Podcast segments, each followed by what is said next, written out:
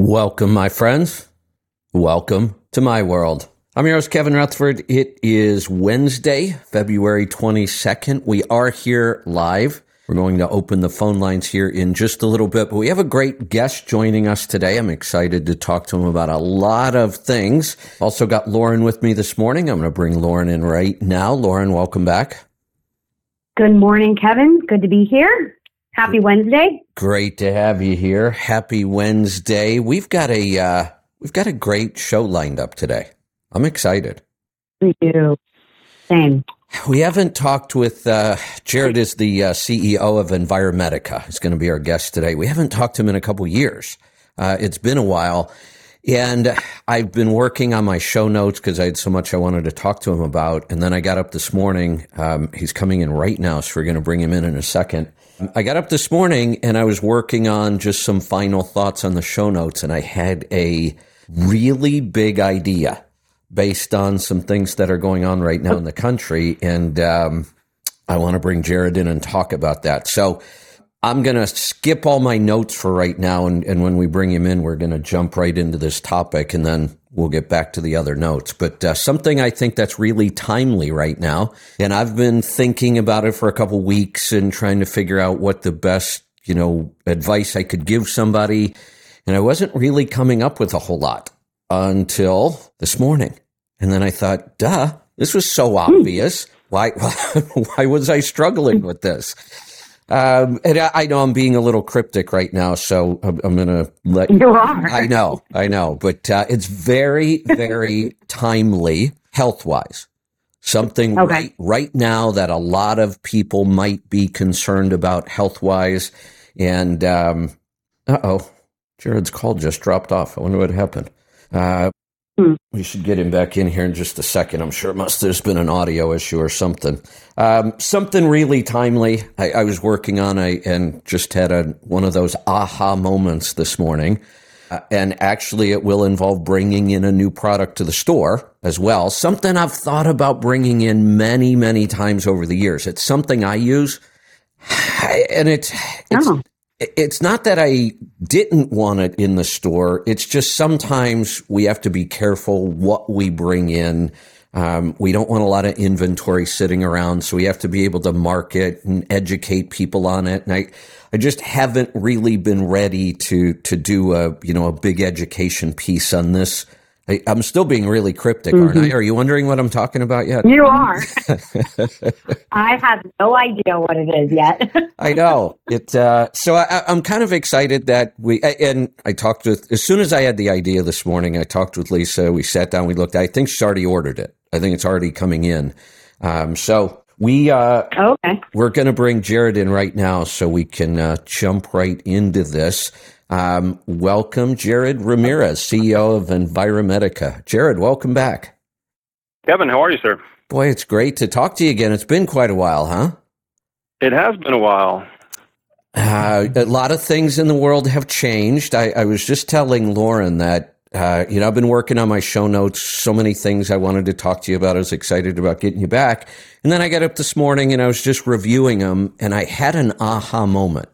So I, I might be throwing a, a, left curve here at you, but uh, I want to get your thoughts on this because it's timely and it's something I've been working on. Um, and then we'll get to some of the other notes. How's that sound? Sounds fantastic to me. And then I want to give you a chance to get caught up with you and what, what you've been doing for the last couple of years in, in the company. But here's my thought, and this is something I've been really concerned about and I've been working on for a while. So, um, my wife and I, Lisa, you know Lisa well, we just just this time last year we sold a condo. A couple of years ago we sold a house. Um, the reason I mention that is because they were ten miles away from the uh, train derailment in East Palestine, right there in that area. That's oh, wow. where that's where we grew up. That's where I did my first, you know, driving job. Was at that area. In fact, East Palestine. I had a couple stops in that little town. Uh, so this has been on my mind. This, to me, I think is horrendous. I don't think it's getting the press coverage it should be getting, which seems bizarre. Uh, I just don't think there are enough people talking about this, and I can't imagine the health ramifications of what's going on right now. So what we're talking about is a whole bunch of chemicals, five or six, that create new chemicals possibly when they combine and nobody really seems to be talking much about that. And it's in the air. It's in the water. It's in the soil. It's going to be in the plants and the animals we eat. I'm really concerned about that. I, am you know, already starting to put together a list of food companies and, and that are in that area that I would probably try to avoid in the future. But I got thinking, and I, I want your opinion on this. Wouldn't your, and I was also thinking of what can we do to help people with this? You know, what can we do, if anything?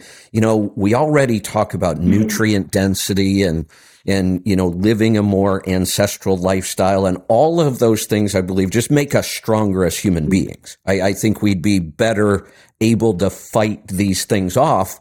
But we're talking about horrendous toxins that never even used to exist and multiples now and they're everywhere. And I don't think we know what this is going to do. But I, I got thinking, wouldn't your magnetic clay bath be a really good product for this? So, uh, you know, that's a, those are good questions. I, I, the honest answer is I, I don't know because, um, you know, I think that the, you know, I'm, I'm not, I can't say that I'm uh, remotely close to being an expert on the different compounds that were released. You know, I've seen some discussion around the, you know, vinyl chloride that was released and, you know, its degradation into uh, ostensibly what was a uh, biological you know, what was a biological warfare agent, uh, I think called phos- phosgene gas, if I'm right. saying that correctly. Yeah. Um, and you know, I, you know, in my, you know, in my work, we we tend to focus on, um, you know, I don't want to say low level, but but more manageable exposures that are uh, accrued and, and cumulative, right?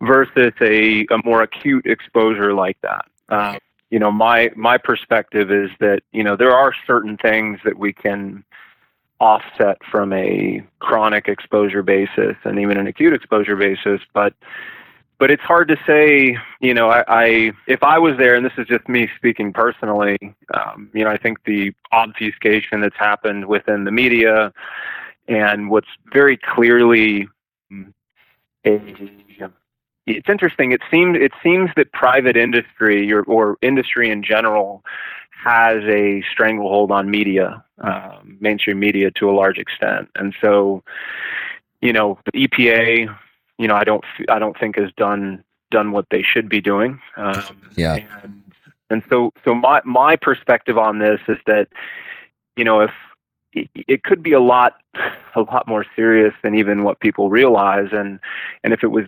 myself, my family there, uh, I, I, that's not a risk that I would take. I know that there are, you know, obviously there's there's limitations for things that people are able to do or willing to do, but it's a I, th- I think it's a pretty sizable risk to hang around and find out, so to speak.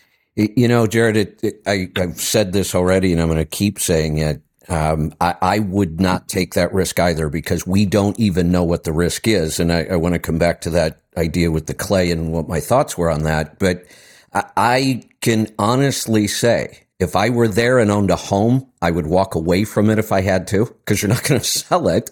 I mean, that's out of the question. Nobody's going to buy anything in that area. I, I'd walk away, foreclose on it, whatever I had to do and I would start over somewhere with a minimum wage job if I had to. I mean, I, I, would do whatever I had to do to get my family out of that area. And I hate to say that. It, and how big of an area? I mean, what about downstream from there? It, it's horrendous what's happened, and it's even worse that we're in the dark. And we don't know. I, I don't think there's anybody on the planet that knows what kind of health effects all of these chemicals could have and what we might be able to do to counteract them. My thought with the clay was, we, we know it's a, a fantastic way to detox our body from heavy metals and, and other contaminants. And even if it doesn't affect some of these chemicals directly, wouldn't this be a really good time to get as much toxic load off of our body as we could? Well, there's there's never never a time like the present, as they say. You know, I I think that you know I consider detoxification to be a um, you know a lifelong process, right? We, we don't live in an environment anymore and have it for some time that is not pervasively affected uh, with with chemicals, uh, thousands and thousands of chemicals and compounds that uh, you know some of which just quite frankly never go away. I mean, uh, you know, Teflon and its you know kind of analogs and all the non-stick coatings, PFAS, PFOAS. Um, these are what they call forever chemicals, you know. And so uh, clay, you know, to your question, clay is very effective for uh, relieving uh, or, or, helping facilitate the removal of uh, accumulated bioburdens on the body, right? But in an acute situation, you know, such as exposure to some of these chemicals, I, I, the question is: is are they are they chemicals that bioaccumulate in the body, or are they acute exposure type chemicals that are, you know, a toxic insult? And I, I don't know the answer to that, but but regardless, you know, the answer is still yes. I mean, detoxification is a uh, I think it's a baseline requirement for health um, if you if you want to achieve optimal health. You know, I, I started using the product several years ago, and I thought about bringing it into the store. We love the products from you. We have in the store, and it was one of those things that we really, really like to educate people on things first. You know, not just throw products at them and say, "Here, take this because we said so." Uh, we want people to understand why, uh-huh. and, and then that way they can determine does this really fit your own situation. Or if we educate them, then they ask better questions when we're working with them. And I, I just wasn't really ready to do the education on it. It's on my list, and so it, it was a product we didn't bring into the store, even though I use it. Uh, we brought it in this morning. I thought if there was ever a time to start talking about this and educating people on it, let's do it now. Um, clearly, our world is not getting any cleaner. Uh, we're, we're, dealing with more and more of these toxic loads, and I think that anything we know could be beneficial. I, I think we should probably start adding it. it, it what would you recommend? And forget the the acute right now because we don't know what this is going to do. But if we were just talking about a good detox routine, and, and before I ask the question, I think detox is important. Um, I think we have seven different pathways we can detox out of our body one of the problems I've had with the whole word is how it's kind of been bastardized and all these people running, you know, these master cleanses and detoxes and, um, a lot of them aren't done properly. And there's, I don't know if it's dangerous, but you can certainly make people pretty uncomfortable if you detox them incorrectly.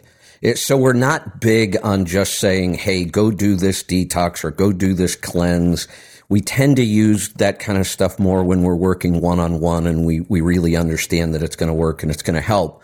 Um, but if we if we're just talking about de- like you said, detox over a lifetime, not these. Let's wait till everything's horrible and do this, you know, really uh, extreme kind of detox all at once.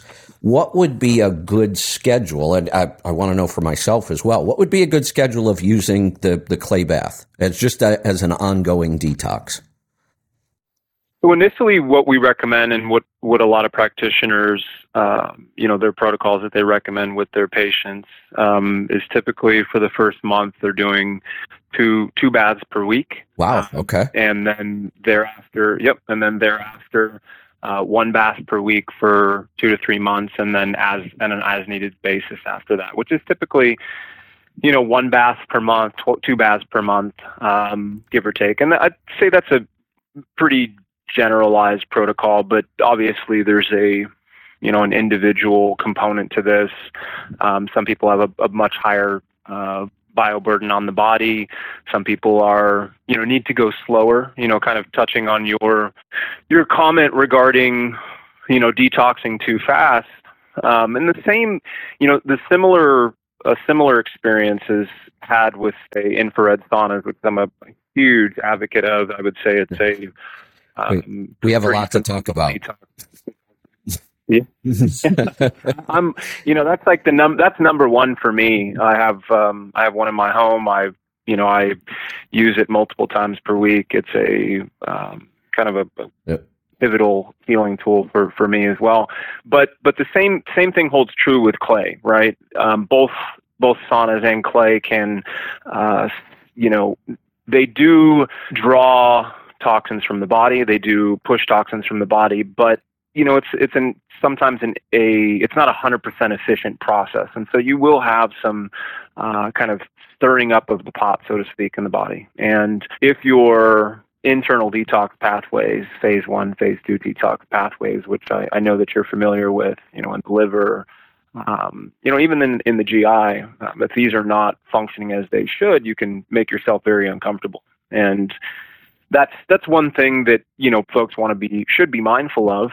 I think you know back back when I was um, you know m- much much younger and and uh, kind of at my start in this industry, you know, I think that there was a uh, there's more of a you know, if you feel bad, you're doing it right kind of mentality. And, and, and it's kind of, it's ironic, you know, it's like, well, you're supposed to feel bad when you detox, but, but that's not, that's actually, that couldn't be any further from the truth. If you feel bad, if you feel terrible when you're detoxing, that means that your body is not equipped to process those toxins on a, on a uh, efficient basis right. to expel them. And, and in, in a lot of cases, what's happening is you're you are uh, unseating these toxins or dislodging them. Uh, you know, we reference bioaccumulation in the body, and then they get picked back up by, by your circulatory system uh, within your GI, reabsorbed within your GI or your lymphatic system, and then they, they make you feel like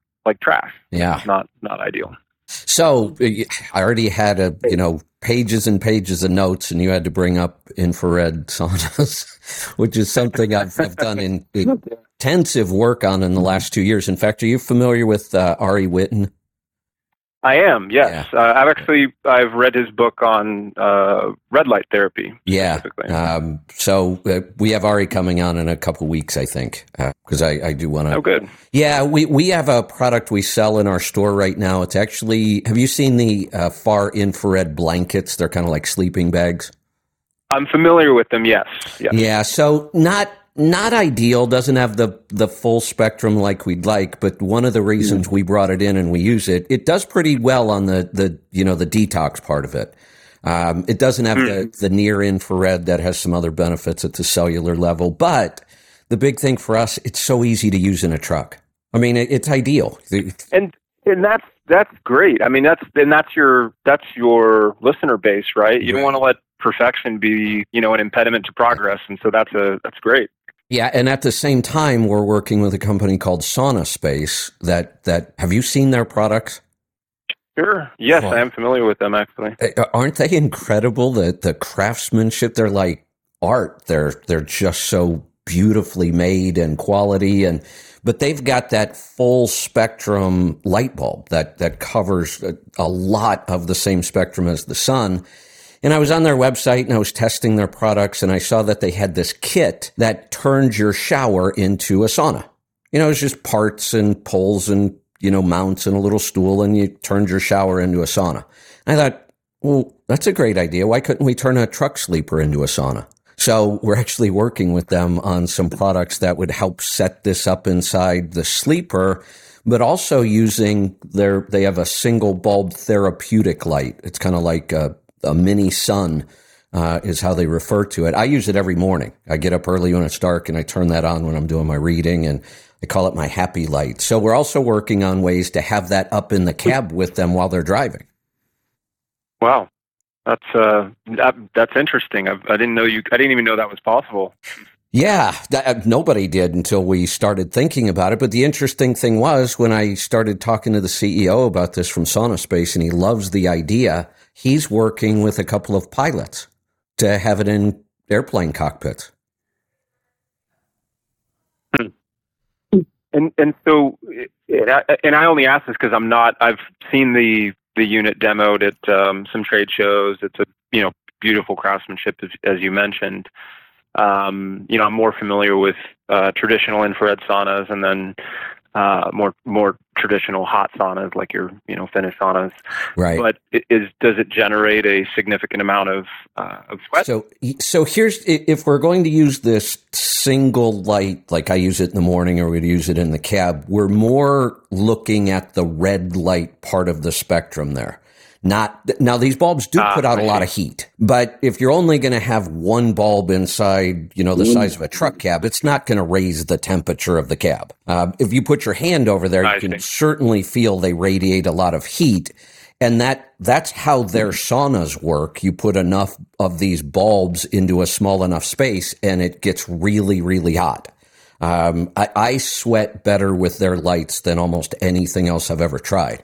And I will take, I have a, a kind of a tent style infrared sauna and I, I several, I've been testing these things for a couple years. I'll take this one single bulb and I'll throw it in there and it will raise the temperature about another 20 degrees and I'll sweat like crazy in there. That's that's actually interesting to me because I, you know, I'm a as my own uh, progression through utilization of my own sauna has occurred. You know, I find myself kind of wanting more heat sometimes.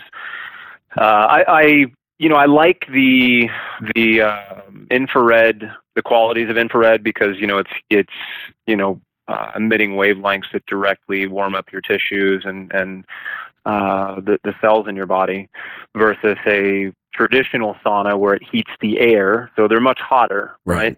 Right. But but even in an infrared, I mean, my infrared only gets up to about uh, 145, and you know, I, I like. I would say that if I had the option, you know, and I think that's just the nature of of infrared saunas. You know, they top out at around 145, Yeah. 150. Yeah. Um, but if I had my my choice about it, I'd I would get it up to you know 160, Right. uh, 165. So that that's yeah, it's interesting. I may I may try that myself. Yeah, I, they sell components. Like you can buy bulbs and, you know, a three panel or a four panel. So you can kind of build your own. So, you know, I was looking at buying a cabinet style infrared sauna with the full spectrum. And, and instead, what I'm doing, I, I've got a spot in my house when we remodeled, we left it for the sauna. Um, but instead of buying a full cabinet, I've got a friend who's a master carpenter. I'm going to just have him build a front into the space, almost like a closet kind of thing. Uh, and then we're just going to figure out how many bulbs we need to get us up to that temperature we really want. That that sounds uh, that sounds like a plan. Yeah. So, yeah, uh, you and I could probably go on all day about infrared light and sauna and therapy. I didn't even have that on my notes though. So, um, I, I I just want to go back to this. I, I'm going to start that detox routine. I, I was just kind of using the product randomly here and there when I thought about it. You know, I haven't done this in a while. I'll do a clay bath, but I, I think I'm going to make it a protocol. I think I'm going to do a couple a week for a couple weeks and then move on on that schedule um, you just outlined. And you can you can do it intermittently. I again I I always come back to this. Uh, you know, it's like exercise, right? It's like good diet. You know, I I don't.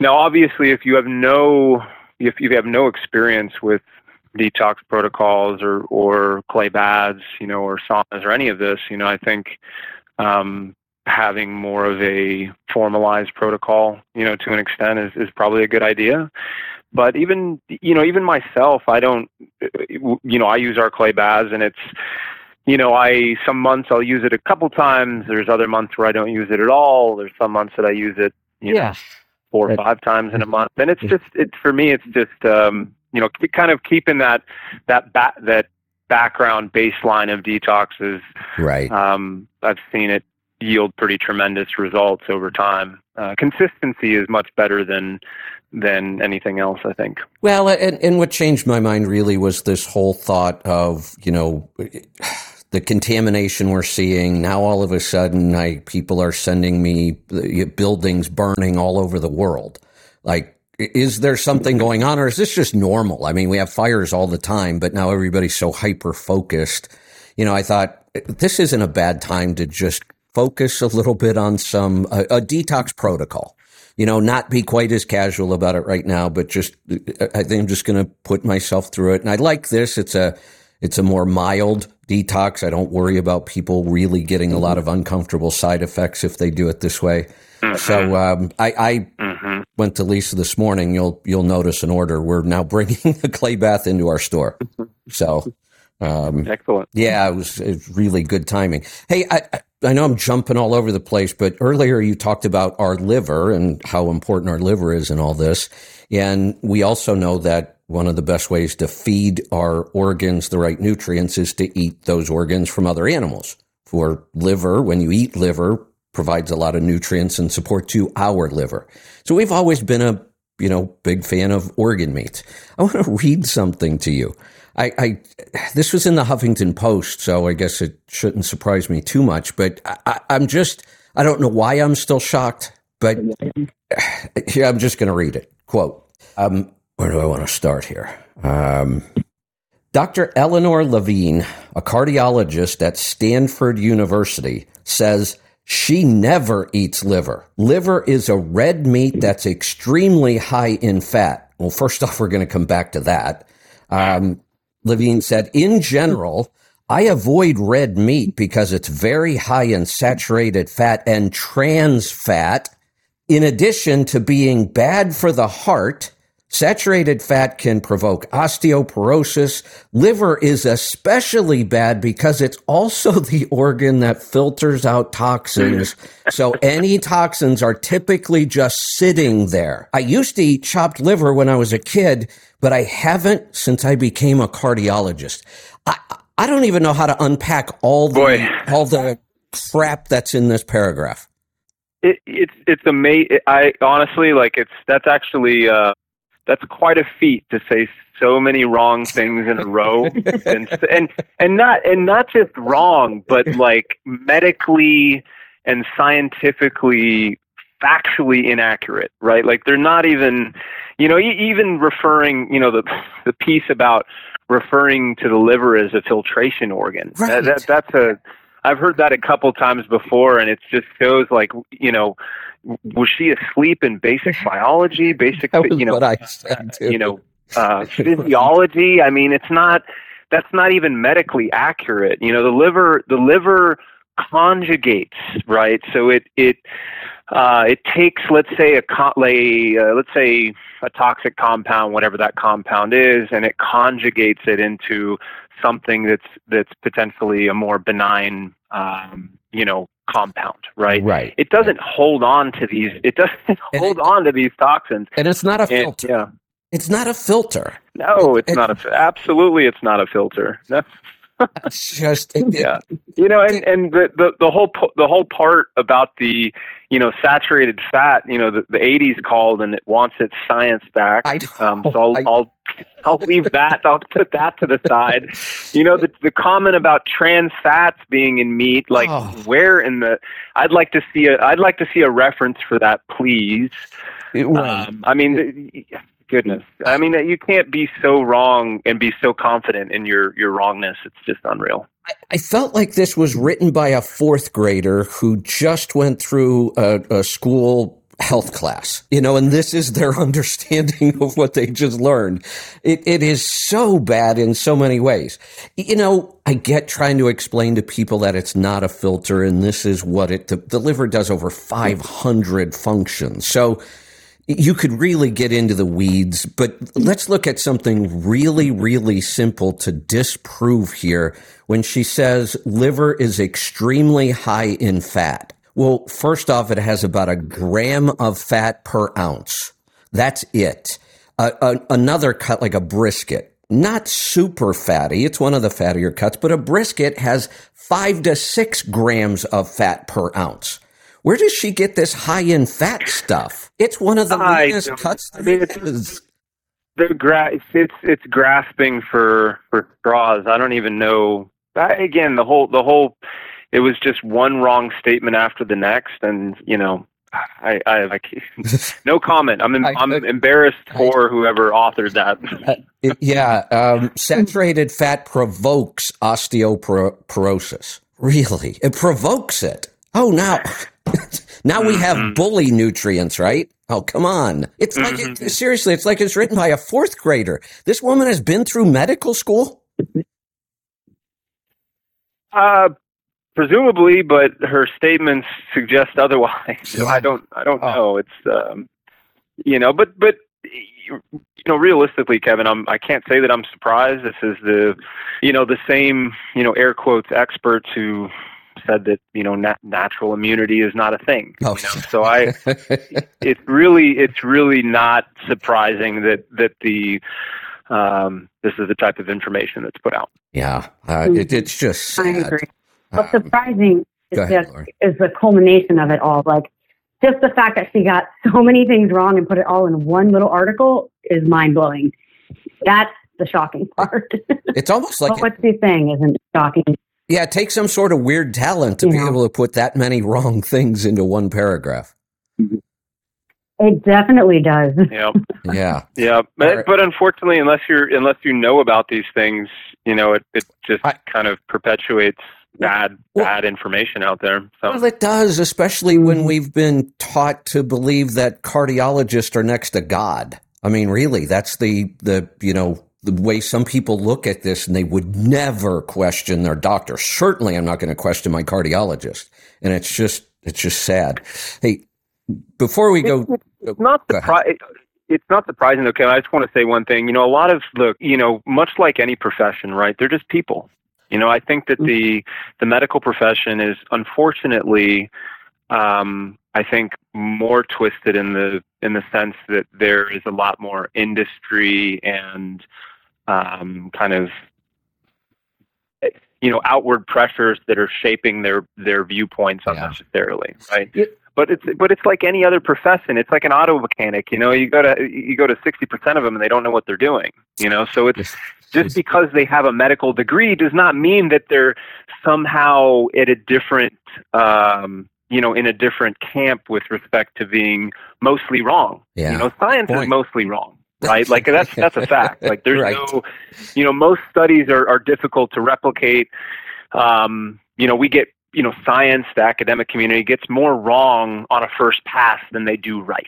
And so if we if we understand that, I think that there's a different a different lens that, that we can look through. You know, I, I I'm glad you brought that up. One of the things that that I've said for a long time is, look, I'm hard on you know doctors. I'll I'll point out stupid stuff like this, but I, I really don't think it's the doctor's fault. Although I don't know how much longer we can say that. I, I, I blame the system. Our system, it's not a healthcare system, it's a sick care system for profit. It, it's disgusting. Uh, it's horrible. There, there's nothing left good about our medical system other than trauma. I mean, we're fantastic at that, and I'm glad we have that. And I've had my share of traumas, and I had a hand surgeon really put my hand back together really well. But but beyond trauma, our, our system is so broken that I, I don't even know how we begin to fix it when we have cardiologists who who talk like this, and we have media who will publish this. But one of the things I, I've said for a long time, going back to what you just said. It, there was even the quote from the um, longtime editor of the New England Journal of Medicine, who said, "You can no longer trust anything we publish in our, our magazine." Basically, I mean, she she just said that our, our medical testing is, so corrupted now that you can't trust anything you read. And I agree with that. It's not that I stop reading; I, I keep reading this stuff, but mostly what I do anymore is you can read proof of anything. I mean, I'm sure I could go find some research paper that probably agrees with just about everything this cardiologist just said. Um, so I, I really just my marker now, my my baseline is ancestral. I mean, I, I don't know what else to use. It, try to figure out did we do this, you know, before modern society? It, and if we did, it was probably healthier than what we're doing now. I, I, I couldn't agree more. You know, I've um, I've been doing this for over 20 years now, and you know, there is a kind of a guiding philosophy that I have, and I can't I can't take credit for you know hatching this on my own. There's been some really influential and uh, amazing practitioners and uh, thought leaders in the space who have echoed the same, but the the the statement is effectively nothing makes sense except through the lens of evolutionary biology. I like that. And so if we if we look into our past, you know, it's like this well, red meat's bad for you. Oh, really? Okay. Well, tell that to the, you know, to our our, you know, millions of year years of ancestry where meat consumption was the thing, right? Yes. That is how our brains increased in size. That is the reason why you are a modern human today. right? And so it's it's always laughable to me how we we kind of fail to acknowledge our evolutionary biology and the the fundamental inputs it requires to be to, to achieve that kind of optimal optimal state right? And it's yeah. it's um that's an important it, you know everything that i do in my own life personally and that and through um, through our company the products we manufacture the formulations we put together um, the protocols we develop is always through the lens of evolutionary biology. Absolutely. We we love that. And um, we love all the information you bring you know there's a tv show i was talking about it for a while it's one of the reality shows. It's called Alone. It's one of these, you know, kind of reality challenges. Have you seen it? I've seen it. Okay, so you. you oh yeah. I look. The show isn't even that great. It's a, it's a little slow moving, and it's sometimes, you know. I'll be. I'll, it's one of those things that I'll even be doing something else and have it on in the background, kind of thing, and just you know glance up once in a while. But there were some really, really good lessons around this in that show. You know, you watch the the gatherers, you know, that are, are going to go out and survive on gathering. And right away, you see there's a problem here. They are wasting an awful lot of calories. And, and, you know, we're not worried about calories anymore in our world. Calories back then were really important in the opposite way we think of them today. You needed to get as many calories as you could get to survive which is one of the reasons why fat is so valuable because it's so high in calories. But it became so obvious on the show. The gatherers were struggling constantly. The one guy who killed a muskox mm-hmm. with a bow and arrow and a knife, you know, could lay around all day and do nothing, saving calories, which was a really good thing because he had this huge supply of nutrient dense meat. I can't disagree. It's a you know there's an opportunity there's an opportunity cost in um, in nature. I mean, obviously something that we don't have to contend with now, right? But you can see that in the you know even in the animal kingdom, there's always this you know this question of well, uh, you know, is the is this worth is it worth the effort, right? Right. And um, yeah, I, I you know to to consume you know for a human to consume the requisite amount of, let's say, plant matter, right, to achieve daily caloric needs. Um, you know, as a hunter gatherer, is you know, I, I, you know, there's probably some law of entropy there, right? you right. know, of of, yeah. uh, you know, you're you're expending more calories than you are collecting in a lot of circumstances, you know, and so it's um but but of course, you know, again, if that's if you're not looking through the lens of evolutionary biology and how you assess that, it's easy to it's easy to think, well, you know, I got you know this XYZ company making you know plant protein in a some you know stainless steel vat somewhere and right. turning it into which, eh, which this that's that part's really odd to me like the whole you know plant based meat oh my god so it's yeah. like if you want meat so badly, just eat, eat meat. Okay, why? What is the yeah? What is the we, point of creating meat products out of plants? It makes we, no sense. I don't we, understand it. We never ever try to make our beef look and taste like broccoli. Why would you? yeah, that that that's a, that'll be a fail out of the gate. But but it's uh yeah I um it's really it's a really odd uh, obsession of industry to try and keep, keep trying to make these meat products out of plant. See, I don't even want to call them plants. It's like pseudo. It's like pseudo food right. protein, plant protein stuff. Like it's not even. You know, it's hyper processed and well, completely you, unhealthy. So. You bring up a good point on this that I hadn't thought about. We talk about this topic all the time, but you're right. It's plants, but it's not plants that evolved naturally when you look at the plants they're making this stuff out of, pea protein and soy, and, and we've monocropped that stuff and it's genetically modified and there's nothing natural about it. Well, they were they were plants at one point, not not so much anymore. I mean, you can, you know, again, you have to to process these things to such an extent that what's left is uh, barely resembles food anymore. So, yeah. hey, I, I, I want to be respectful of your time. We've got about uh, 20 minutes left in the hour. A couple things I really want to get to. Um, first off, I have the, a bone to pick with you. Who's the big reader in your Please. company? The big reader. Uh, well, I, so I advocate, you know, I, I read quite a bit myself. Uh, I would say most of our team is engaged with at least one book at any particular time. So I can tell. Uh, we, yeah, yeah. What why do you say that? Well, I was just saying a couple of weeks ago that uh, I'm a big reader, always have been. I try to average about two books a week. Um, and I have for most of my life. That's impressive. That's impressive. I wish I wish I could say that I was at that at that pace, but I'm not. And I'm not always there. It's what I shoot for. Right now, I, I'm actually about the worst I've been in a while because I have too many projects going on and the too much stuff going on in the world. And I'm down to about a half a book a week right now. It's taking me two weeks to get through a book. Uh, so I'm behind, and I was mentioning that, and I was saying I have about 20 books on my Kindle that I haven't got to yet. And after going through your blog post, getting ready for this, I probably added another 20.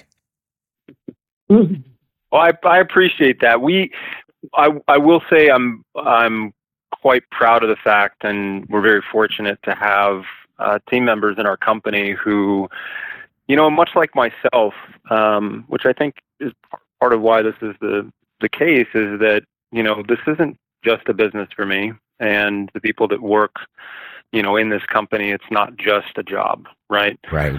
Um, you know, they marketing, customer service, sales, um, quality, engineering. I mean, they're all. You know, I don't want to use the term "drinking the Kool Aid," right? But, but you know, it's uh, I, I, there's something about there's something about our company. Yeah. H- how about this? Drinking the bone broth. They're they're drinking the bone. Broth. yeah, that's a good that's a good uh, that's a good play on that. I'll, Yeah. I, I may steal that. There you go. But um, but I think there's something very special that I feel that we have here as an organization. We we deeply believe in what we do here. I deeply believe in what we do, our cause and our mission, and how we, uh, you know, how we operate. And even those that come into this company who have no no aspirations, um, you know, to be any different than what they are, quickly find themselves changing. You know, it's a um, when you surround yourself with people that Yeah. that believe as we believe, right? It is, um, you know, it's it's infectious, right? And so I have, you know, it's it's interesting to see the, you know, I have employees that started with us that did not know a single thing about health and wellness, you know, and Right. now, um, you know, you know, they eat strict carnivore with, um, you know, modified GAPS diets and, you know, and right, right. detox saunas and Yeah. invested in all this stuff. And so it's, it's, um, it's very rewarding to, to see that happen as well. Yeah, absolutely. So, you know, I, I got a, I, I had a chance to see that kind of in person. I think it was, was it Paleo FX a couple of years ago? Oh, sure. Yep. Yeah. Um, hmm as soon as I walked into your booth, I could feel it. Like the energy and the enthusiasm, and, and it was just, uh, it, it was really a great experience meeting, you know, the, the team, and, and you could just feel what you just described. I appreciate that. That's, uh, yeah, it's, uh, something that, um, I think I, I, you know, probably wasn't until a few years ago that I realized just how powerful that was. And, and, um, and so we try and put that on display as much as possible, uh, unintentionally, of course, but it's, Yeah. Well, you yeah, succeeded. we, we, we, we believe in what we do. Yeah, you, you can tell. So, So before we run out of time, because it's happening quick here, um, I didn't get to any of my notes. Maybe one, the book list. Everything else was off the top of my head from just this morning. Um, would you say that that as a company, we haven't really talked about you as a company yet, but would you say as a company, your kind of core knowledge is really built around kind of bacteria and the microbiome? Isn't that a really big part of what you do? It is, yes. Um, you know, our focus, you know, yes, we we deal in the you know with organs and glandulars and other kind of ancestral health tools, but our core focus is in the gut and the gut microbiome, um, mainly because you know through you know through my two decades of experience within natural health and wellness and within the um, within the, the natural products industry, um, I you know, it's been a long, long developmental process to the understanding that gut health is the center of the universe um, when it comes to total body health. And you know, even even with respect to organs and glandulars, I mean, yes, they have a nutritional component, and yes, they are highly bioavailable, but they also impact the gut microbiome. Um, they're just not as as uh, talked about with respect to that. Um, but we, you know, our core focus, you know, if, if we think about the gut in an evolutionary context, it is the oldest, most ancient functioning system, right? Yeah.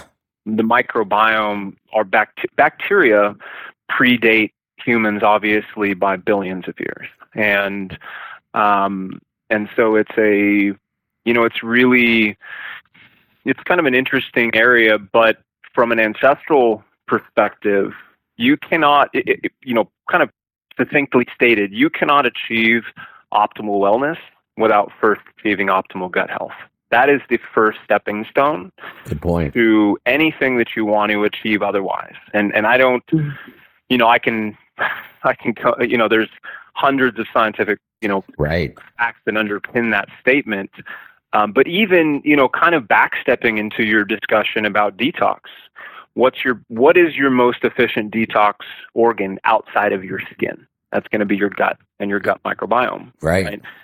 There are, you know, there's a lot of focus on well, you know, uh, binders in the gut like activated charcoal and pectin and different types of compounds that lock up heavy metals and toxins. But what is not well understood or well known is that bacteria and the microbiome can do that and much more, right?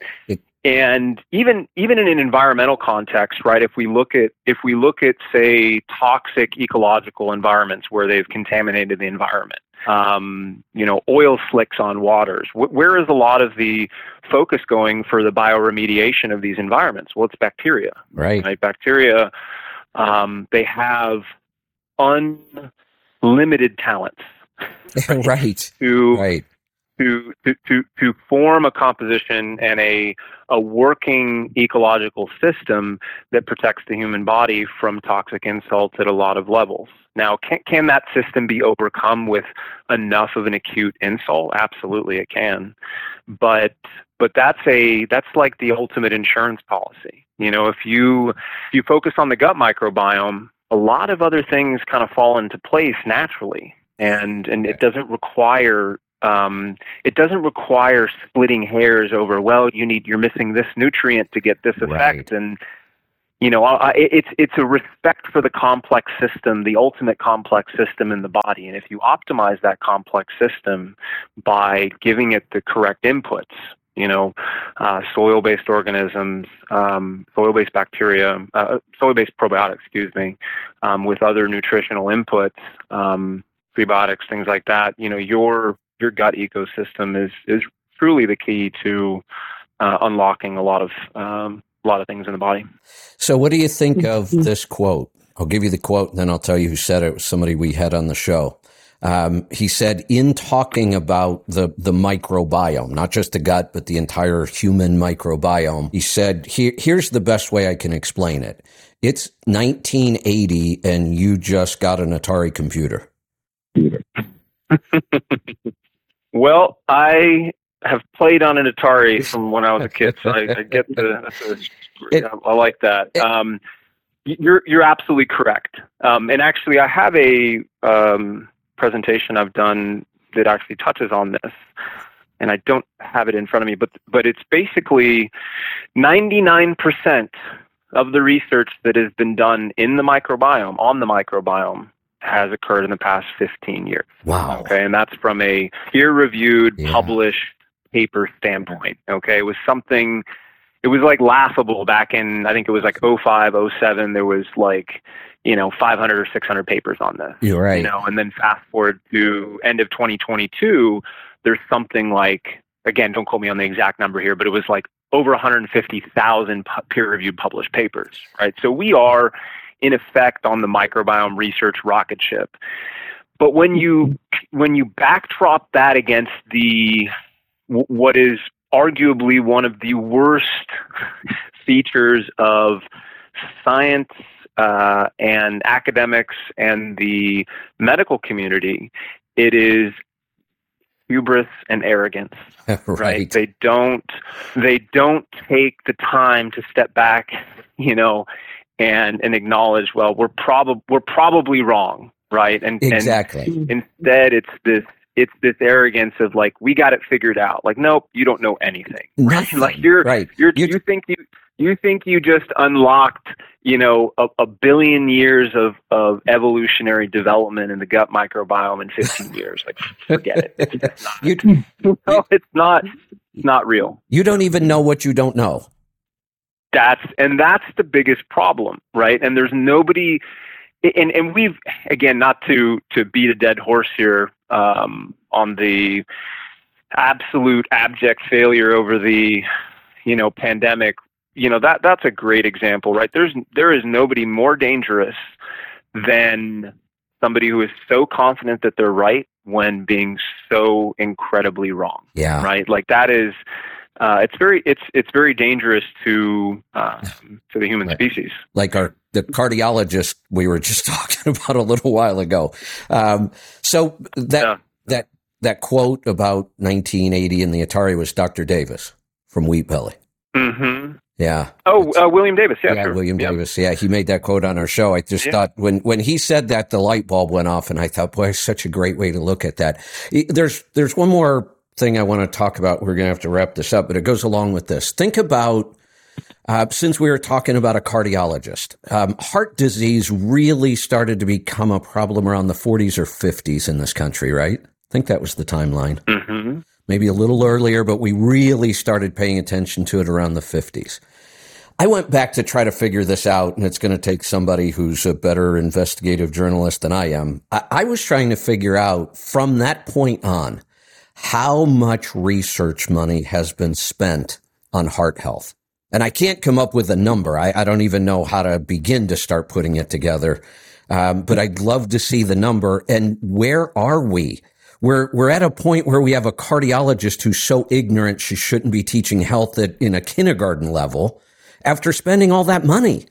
I, that's just awful. A- And I wonder what, But it's- what But could be.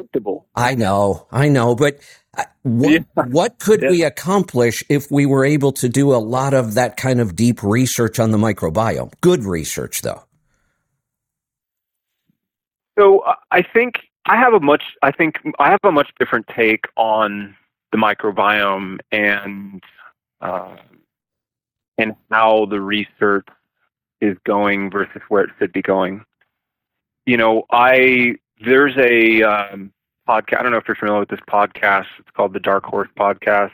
Um, there's an evolutionary biologist who I'm just a huge raving fan of. His name is Bret Weinstein, and you know he has a he, he's also made the you know evolutionary biology statement as well but but he has a statement that's basically um, you know you the the human body is a complex system already and wrapped within it is the most complex system in existence and the difference between a complex system and a complicated system you know a lot of people don't realize you know a complicated system is let's say a uh, a car right? Got a lot of working parts, complicated, got a lot of stuff going on. But you know when you do when something specific is done, you know what the end point will be because there's one path Right. in a complicated system most of the time. In a complex system, there are so many intersections and secondary effects and um, unexpected consequences that understanding a complex system, you know, I don't think that's going to be possible until, you know, we reach an age of, say, you know high level quantum computing. And even then, I don't think it's it's truly possible because you know such I, I, you know it cannot be overstated just how incredibly complex the gut is and the microbiome that exists therein. So our approach to the gut and gut health is is much different than say um, you know a, a, pharmaceutical company for example right, right?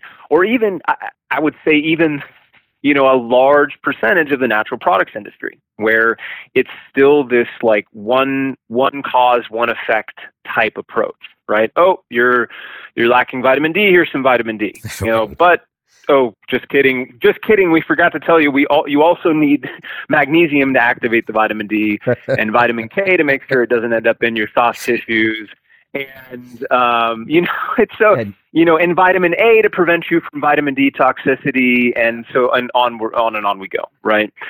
And so the same could be said about the microbiome. You know, the, the hubris and arrogance of science and just humans in general, right? But it's amplified within the academic and scientific community. Is this like, well, if we could just reduce this one microbe, you know, or if we could just eliminate eliminate this. Uh, this pathogen or what we think is a pathogen, right? And I'll give you a great example of that. Um, H. Helicobacter pylori, H. pylori, um, is a bacteria that is that is attributed in the incidence of uh, peptic ulcers. So GI ulcers is also a, a large incidence of um, you know some some cancerous and precancerous stuff that happens within these lesions in the gut, right? And and so it was framed as a pathogen. Well, there's a this is a pathogen. It's very very bad, right? Okay, that's one way to look at it. Another way to look at it is that is that uh, the incidence of H. pylori exists in everybody, virtually everybody. You can find H. pylori in everybody, right? And the the presence of H. pylori is correlated with a reduction in uh, a number of disease states, right? Right. So the question is not, you know, with anything in a complex system, it's a it's a recognition that, you know, it, all these community members serve a function, right? Right. You know, you have uh, certain members of the community that, yes, in when they're represented at the correct levels, you know, they are functioning, you know, contributing members and have a a place in that in that system right? But if they're overrepresented, if if something is out of balance, right, that's when it becomes a problem.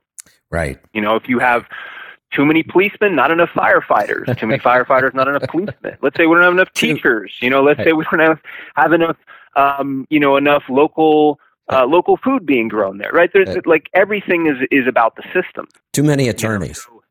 So, not enough engineers. well, there's there's always too many attorneys, but right. but the our approach is is a is a restoration of of the a functioning ecosystem in the gut, right? So what I refer to as a rewilding of the gut, like right? That. A rewilding yeah. of the gut ecosystem, right? Because the ultimate goal is to create a resilient, self-regulating ecosystem, not to to go around looking to flog certain members, right? That balance will will occur if you approach it at a systems level versus a member level, right? And and most of the most of the probiotic industry is still approaching it at this like um, you know, I'm a hammer, you're a nail, let's do our thing. You know, yeah. you know, yeah. versus versus looking at it as a house and like what does that need to look like? Got it.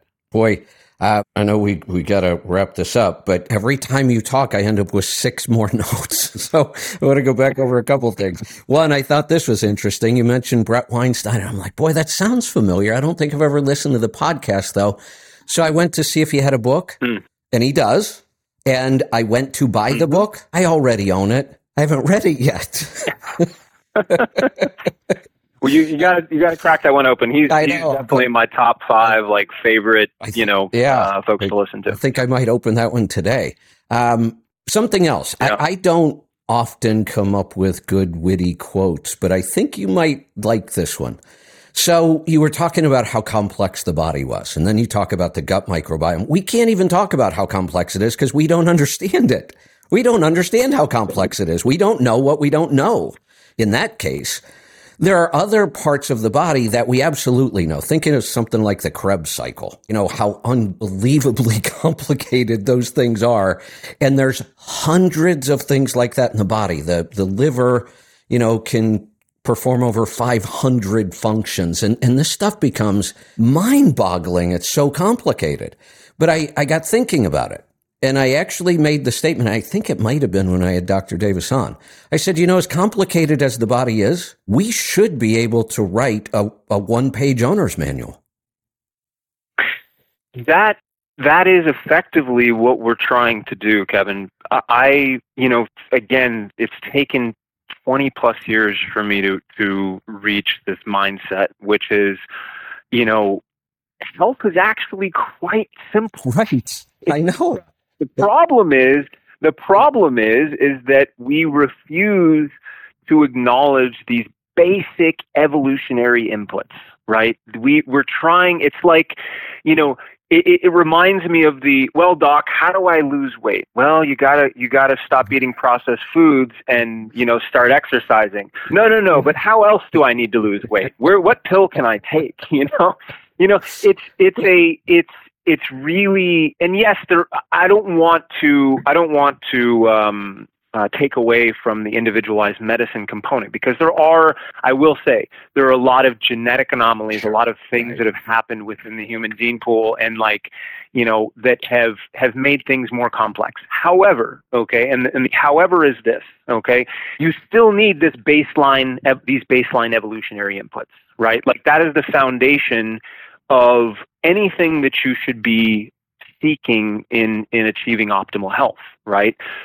And what does that mean? You know like okay well we need we need to get sunlight. We need to get proper sleep. We need to recognize our circadian rhythm and and try and and emulate that as much as possible. We need to eat nutrient dense whole foods. We need to move. We need uh, social uh, social supporting community. You know we need relationships. These are these are kind of evolutionary non-negotiables and and but but unfortunately it's it's these are so simple right, that right. I think that they're overlooked in a lot of cases, yeah. right? It's like, well, no, you know, I need, you know, it can't be that simple. Yeah, it's that simple. you know, really, and so, yeah. Well, I was just going to say, think about something as simple as we now have human beings who go months without ever being in contact with the Earth. Yeah. When we evolved, we were in contact yes, with the Earth true. 24 hours a day. We were never not in contact with the Earth. True. Something just so so simple, and, and how does that affect us? And we know some of the ways, but I don't think we we know all of them. Hey, Jared, I could go on all day like this, and I, would love to, but actually, um, I, I want to kind of ask a favor. Sure, ask. One of the things we've been doing, uh, uh, you know, we kind of look at ourselves as an education company more than anything. We, we want to help try to get the word out and, and bring more people to the same, same as us. I yeah. agree. So, yep. one of the things we've been doing, uh, we're not on Sirius anymore. I don't even know if you were aware of that and what I happened. am. I am. Yeah. yeah. Okay. Unfortunately. Um, yeah. yeah. Cancel culture got us. It, honestly, it's one of those things. I've I've read yep. these stories from people my whole life. It looks like it's just a horrible thing. Fifteen years I put into that contract. I, you know, I could go back and say I I got it zero radio experience, and they gave me a contract to do a radio show. That was incredible in itself. But that took me several years to make that happen. And, you know, they gave me the mm-hmm. weekends because I didn't have any experience. And then before you know it, I was on the air seven days a week. And then after 10 years, I got the prime time slot and I had more hours than anybody on the channel. And then from one sentence, I get canceled, uh, which mm. seemed like a just, you know, one of those tragedy kind of things. And a year out now, I couldn't be happier. Um, we don't have the reach we used to have. We don't have the revenue we used to have. Luckily, we were in good shape financially going into it. So we're still fine. Um, we're not even really trying to market this yet. I mean, we're a year out and we're building our own infrastructure. And that's our focus because I, have made the statement that if you're going to cancel me again, you're going to have to shut off the internet because we are not using anybody's platform for anything. We are writing all of our own rules and platforms from scratch. So we can't be canceled. Uh, so one of the things we're, we've been doing, and it's working really well, is is we've been doing kind of mini series. You know, I, like I said, I just got you on, and I had pages of notes, and I didn't get to any of them. Um, and and it's more kind of technical stuff, more stuff about the microbiome and w- what can we do. And uh, so we started this thing, and we've got like four of them going on right now. I just recorded one yesterday. We're, we're doing mini series on a specific topic and we usually stick with with one person or one company to kind of do it. We worked with uh, Four Sigmatic um, and did a mini series on adaptogens, and I'm working with uh, Sally K. Norton, and we're doing a mini series on oxalates, and uh, we're working with uh, NutriSense and doing a, a mini series on blood sugar and and continuous glucose monitors. Oh, good. I would love, and I know it's a, yeah, I, I would love to do a mini series with you. And, and, mm-hmm. you know, clearly it would be focused on kind of the microbiome, but I, I, would actually want you to kind of outline for us what you think is the most value we could put into like a three, three episodes, one hour each. So kind of like a three hour mini series. Um, we've got a couple of them, like I said, going on right now. I'd love to do one with you. I'm, I'm game for that. I have, um, actually kind of well timed. I've been working on uh, working on some, uh, I guess, more structured. I don't want to say structured, but more of a methodical walkthrough on this that I think yeah. is, will resonate will resonate with a lot of people um, because the microbiome can be very complex, and there's a lot of there's a lot of companies out there making it extremely complex. you know, know, and my my goal is actually to take a, a, reverse path into that and simplify it down to a level that you know doesn't feel as overwhelming and and and makes sense right i mean all, again if we look at the microbiome through the lens of evolutionary biology and then how to approach that equation I think that uh, yeah, it makes a lot of sense, and, and I've I've been very excited to get this information out. So I think the timing is timing is perfect for us. Excellent. When uh, when when we let you go here in a couple minutes, I'll put you back in the queue. And who's screening today? I think Angie. Um, we'll we'll get that process started. We make it as easy as possible. We're you schedule your time when you have time to come on and do it, and I'll work around your schedule. Uh, but we we kind of shoot for Perfect. kind of a three episode, you know, about an hour, maybe to an hour and a half each episode. So um, I, I, think that would be fantastic. So thank you for that. Two projects I've been working on. I just I think you might be interested in. Um, one, we are you know we we developed a, a diet several years ago that was nutrient dense keto. Worked really well for us. It was a mm-hmm. very very low carb, high fat, but really focused on nutrient density. It's been fantastic for our drivers. And then you know, kind of a progression of that, I started experimenting with with going a little more carnivore. You know, substituting more protein for fat, kind of just changing that balance a little bit. And obviously, keto is carnivore, or carnivore is keto. I mean, it's so low carb, you're going to produce ketones. Uh, so we actually started working on a diet that we're we're calling fermented carnivore. I got thinking about this. Clearly, you know, as hunter gatherers, we eat a lot of animal products, but wasn't almost everything we ate probably in some state of fermentation? So the and this I will say this is this is something that I am intrigued with at a you know kind of educational level. You know, on one side, you know, a, a, a truly a, you know again there's I think the carnivore diet and like the interpretation of it has kind of loosened up a little bit over time and even right.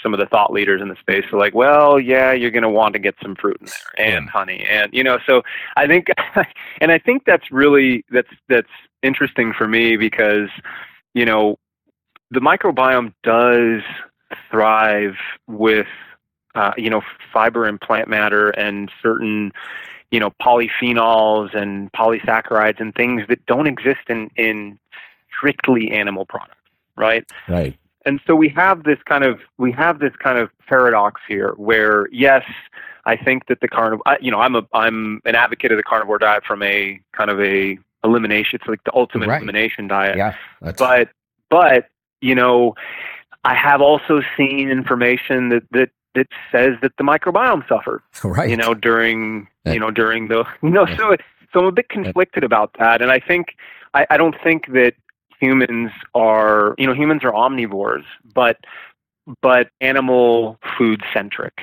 right? And I think that um, yeah, it's it's it's an interesting an interesting subject nonetheless because I you know I hear arguments from both sides. I'm definitely more in the you know you need some you know you need some some starches and some polysaccharides and polyphenols in the mix, right? To be to have a healthy gut, in my opinion. You know, that's kind of where our approach on this, and, and we thought, you know, if, if we're going to eat a lot of, well, not a lot, if we're going to put plant matter into this, and I'm going to. I mean, if, for me, if nothing else, just the variety.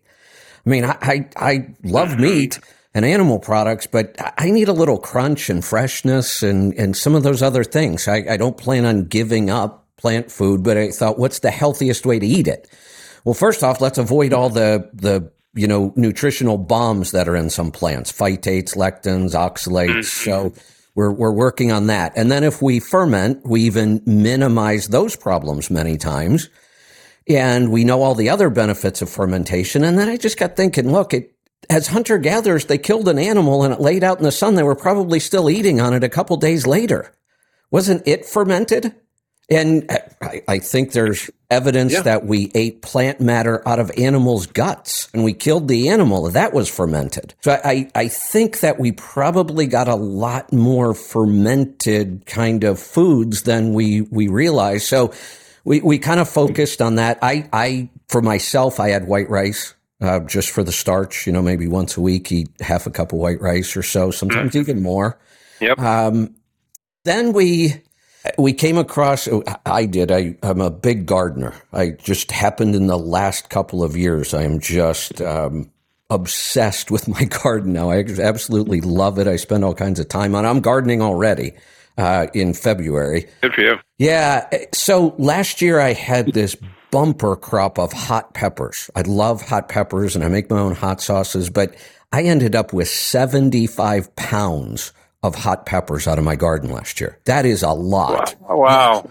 And I'm, I, Wow. you know, I give them away. I gave it to the food bank, everything I could with, and I'm looking at all these peppers. What am I going to do with this? So I started looking for ideas and I, I came across, uh, and it was some, th- they were fermenting garlic in honey. And I had seen that before, but I saw it while I was doing, looking around for ideas. And I thought, well, what if I just put peppers in honey? And I, I've seen this hot honey craze, that, and that kind of triggered it. But the way they make all the hot honey is they just take pepper flakes, hot pepper flakes, put them in honey. What I'm doing is actually fermenting the hot peppers in the honey. Interesting. And it creates this whole new product, this food product that hasn't existed before. I'm a big foodie and I, I cook all the time. And so what happens within about 48 hours, the honey pulls all of the water out of the peppers and the heat and the flavors and starts fermenting them. The honey becomes pourable, very pourable. It thins way out. Almost all the sweetness disappears between the heat and the fermentation process. The sweet level really comes down. You create these flavor profiles that I've never tasted before. I mean, this hot honey right over wings is just incredible. I've put it on ice cream. Um, I still make my own ice cream and eat it. It's one of my treats. Um, but my ice cream is almost like health food. It's coconut milk and 12 egg yolks. Uh, you know, good pastured egg yolks. So it's not, not all that bad of a food really. But this, this hot honey has kind of become an obsession of mine. I'm, I'm starting to ferment a bunch of stuff in honey. I'm a I'm a huge fan of honey. Um, Me too. Actually, I I I didn't mention this, but we act, we have a product right now in development. Uh, a uh, using some uh, a rare honey and some other apiary ingredients. Really? apiary ingredients uh, com- com- combined with our our proprietary probiotic uh, Wow. strains and and it's uh I got to say I'm I haven't been this excited about a product since we put out uh, Terraflora, which is our Yeah. flagship probiotic, and Wow. uh, re- really impressive stuff. I'll I'll have to send you some once we- Yeah. I, I, we get it live. But uh, but honey honey is is like I, you know, there is so much magic happening in honey. Um, it it can, you know, and a lot of people I think are also, you know, especially in like the keto uh, crowd, you know, oh well, you know, honey sugar. Yeah, well, well, kind of. yeah. It is. But right. but the the funny the, the again another paradox here, right? Where they've shown, you know, they, you know, science has already demonstrated that honey actually improves metabolic syndrome Correct. and improves Yep. glucose utilization and improves triglyceride levels and improves um, general markers of metabolic health. So it's like, wait a second, okay, well, there's other stuff happening in there. You know, Yeah. honey has has extremely complex polysaccharides that support the gut microbiome. Um, it's a gut mic- microbiome modulator.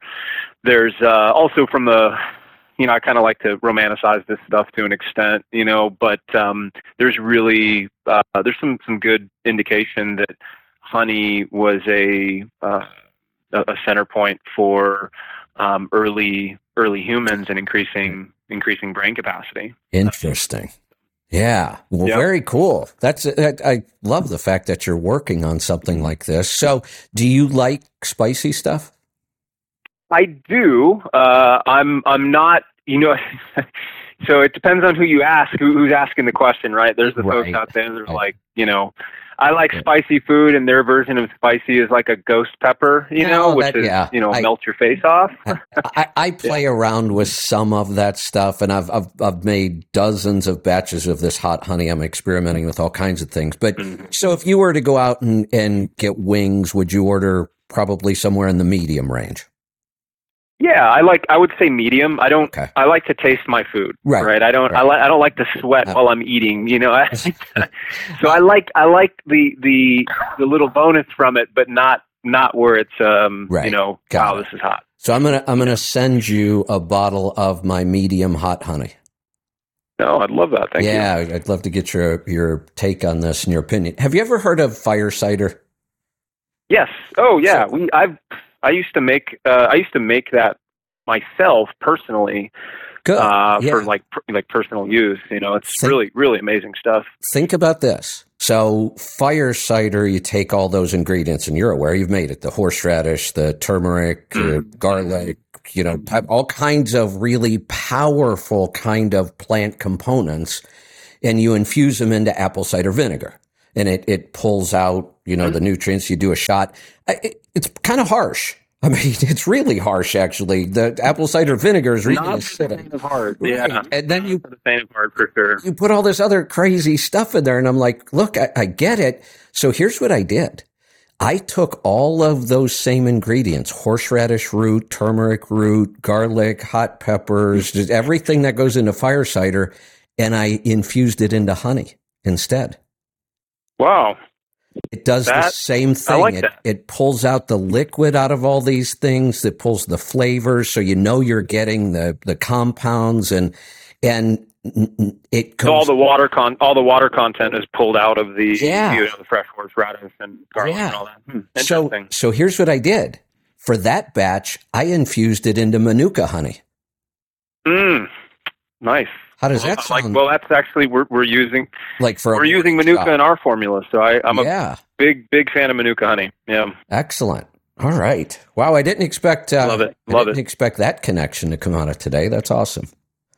I'm I'm honey is like up there too, like top five evolutionary foods. Like just just really really the more I the more I understand honey, and not just honey, but other other um, beehive ingredients, right? So bee pollen, wild bee pollen, um, pro- propolis.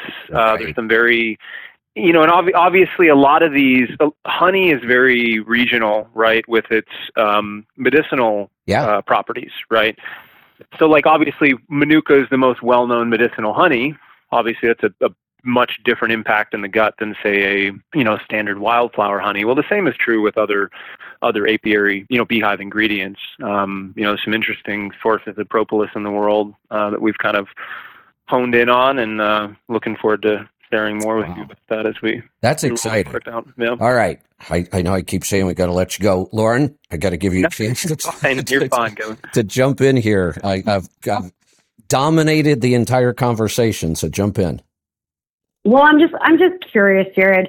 Is it? Do you feel that it's getting increasingly difficult to source quality and you know clean grass finished beef products? And is there any concern regarding this is totally random regarding bovine coronavirus vaccines and that how, how and how that could get into the system and potentially influence the quality of beef? So, two part two part answer to your question. Um, you know, I'm always, you know, obviously I'm I'm a bit uh, spoiled here in Texas. You know, we have access to ranchers and um, you know sustainable operations here, where the the cattle are pasture centered, right? Um, mm-hmm. Um, so I, I'm always I always advocate if you can um, to, to have a relationship with a local rancher, at least as local as you can get. And even if you can't get local, go beyond local, right? But to have a direct relationship, you know, if you, if for a lot of these things, it, it really boils down to your willingness to connect with the people who are supplying your food, right? Mm-hmm. And meat is a is a big part of my life, uh, especially ruminant ruminant meat. And so, so that's what I aim to do here. And, and we'll, once a year, twice a year, we'll uh, have a half split of steer. Um, it'll be brought to a processor and they'll process it up. And then it goes into my deep freezer, a chest freezer I have in my garage. And we pull off of that and make different you know different uh, dishes and and that's uh, I think that's the the, the preferred path right? Mm-hmm. I think that that's a great. The, fur- the further you are removed from your food source, right?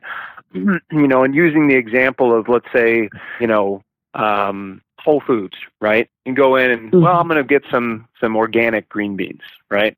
But then you flip the package around and it says made in China. You know what? Mm-hmm. How how impactful is that, right? Like, are we, you know, and and trust, I, I can say speak from experience because we're currently undergoing our own organic certification in our facility, that the organic certifying process is leaves a lot to be desired, you know, yeah. especially at the yeah. international level. And and you just don't you don't know, right? And and so the further the further you are removed from your food source, where it's being made, how it's being made, and especially and especially in areas and um, of the world that are, let's say, more prone to bending the rules, right? Mm-hmm. Um, you know, I think that that just opens up risk, right? And so, okay. so that's the first. That's the first answer. You know, like for you, you should, if you care about these things, forming direct relationships, getting to know the people that are are producing your food is is a top kind of top of mind recommendation. Um, mm-hmm. On the subject of you know coronavirus vaccines and cattle. Um, I ha- I've heard some rumblings about that. I can't say that I'm um, informed enough to comment uh, with any depth. Uh, you know, I mm-hmm. think that you know, I think the question, you know, I think the question is is whether or not they're using mRNA technology in, exactly. in these vaccines, right? Because uh, as I understand it, and this is this, you know, this is a, a question I'm going to pose to our to my relationship with the rancher that we that we source from because it's been you know it's been probably eight months since we last purchased. But anyway, um, to ask these questions, right? And if if not, you know, it's like a doctor. If they're not willing to share, you know, then there's probably an issue. But as I understand it, and this this definitely needs to be um, you know fact checked at some point. But as I understand it, coronavirus vaccines and vaccines in general um, have been used in animal husbandry um, for, I believe, in some areas. But I don't, to my understanding, mRNA technology has not and is not on the table uh, as I as I currently know. Anyway. Yeah, I, I tried to find out what kind of technology they're using, and I have not found anything on the mRNA, which kind of made me feel a little bit better. But I was just curious if maybe you had a little more insight into that. I wish I wish I did. If I if I cross anything um, in my own you know in my own uh, efforts here, I'll definitely share with Kevin and and you guys. But um, but no, I'm not uh, not entirely sure about the you know state of mRNA vaccine technology in animal husbandry as of yet. Okay, thanks. All right. Yeah, absolutely. Hey, hey, Jared. One more thing, and then uh, we'll, we'll, cut you loose. I, remember, I'm going to put you on in the queue, and I'll have Angie pick up so we can start working on that mini series. You know, we were talking about the the garden, and I actually had a caller once on the air who was asking me about gardening, and eh, you know, I was making a big deal about many days I go out with you know minimal clothing, and I kind of garden in you know a pair of shorts and bare feet and I was talking about that and he called and he started telling me how dangerous that was. And I honestly thought he was joking. I really did. I start, I was kind of goofing around with him and, and laughing with him. And, and, but he was serious. He was telling me there was, there's things in that soil that are so dangerous. And I can't believe you, you dig around in that dirt all day long with your bare hands and your bare, can you believe that? How, how screwed up have we become? Um. it's a it's a you know this goes back to like the the high you know kind of like elementary stuff on the hygiene hypothesis right? It's like well um you know it's a uh, look our connection to healthy soils as as a species is um unequivocal right? Like there is there is no question that there is an intimate relationship between healthy soil and healthy humans. Yes. And, and and that's even you know that's evidenced in even existing studies where they show you know um, the the higher the microbial diversity of the soils and the surrounding environment um, where you grew up, and I'm just loosely speaking because there's a number of studies on this, the lower the incidence of autoimmunity yeah. and allergies and food allergies and and you know so I think it's again it's really this you know this this disconnect this disconnect from our evolutionary biology right? And there and I, I kind of go down the rabbit hole with this stuff. I don't talk about it a lot you know to our even our practitioner base or well, a lot of people for that matter because it's kind of it gets a little uh, nuanced. But yeah. but from an evolutionary perspective you know there are a lot of commonalities. And there's actually a, a scientific paper that kind of t- you know cued me in on this that directly looks at plant root system and the human gut and what the commonalities are between them. Yeah. And and not surprisingly, there are a there's a massive you know, if we look at a Venn diagram, there's a massive overlap in terms of how these things function and their relation uh, and their impact on the the host, right? And in in plants, it's going to be the you know above ground vegetation, right? right? And in humans, well, that's the rest of our body, yeah. You know?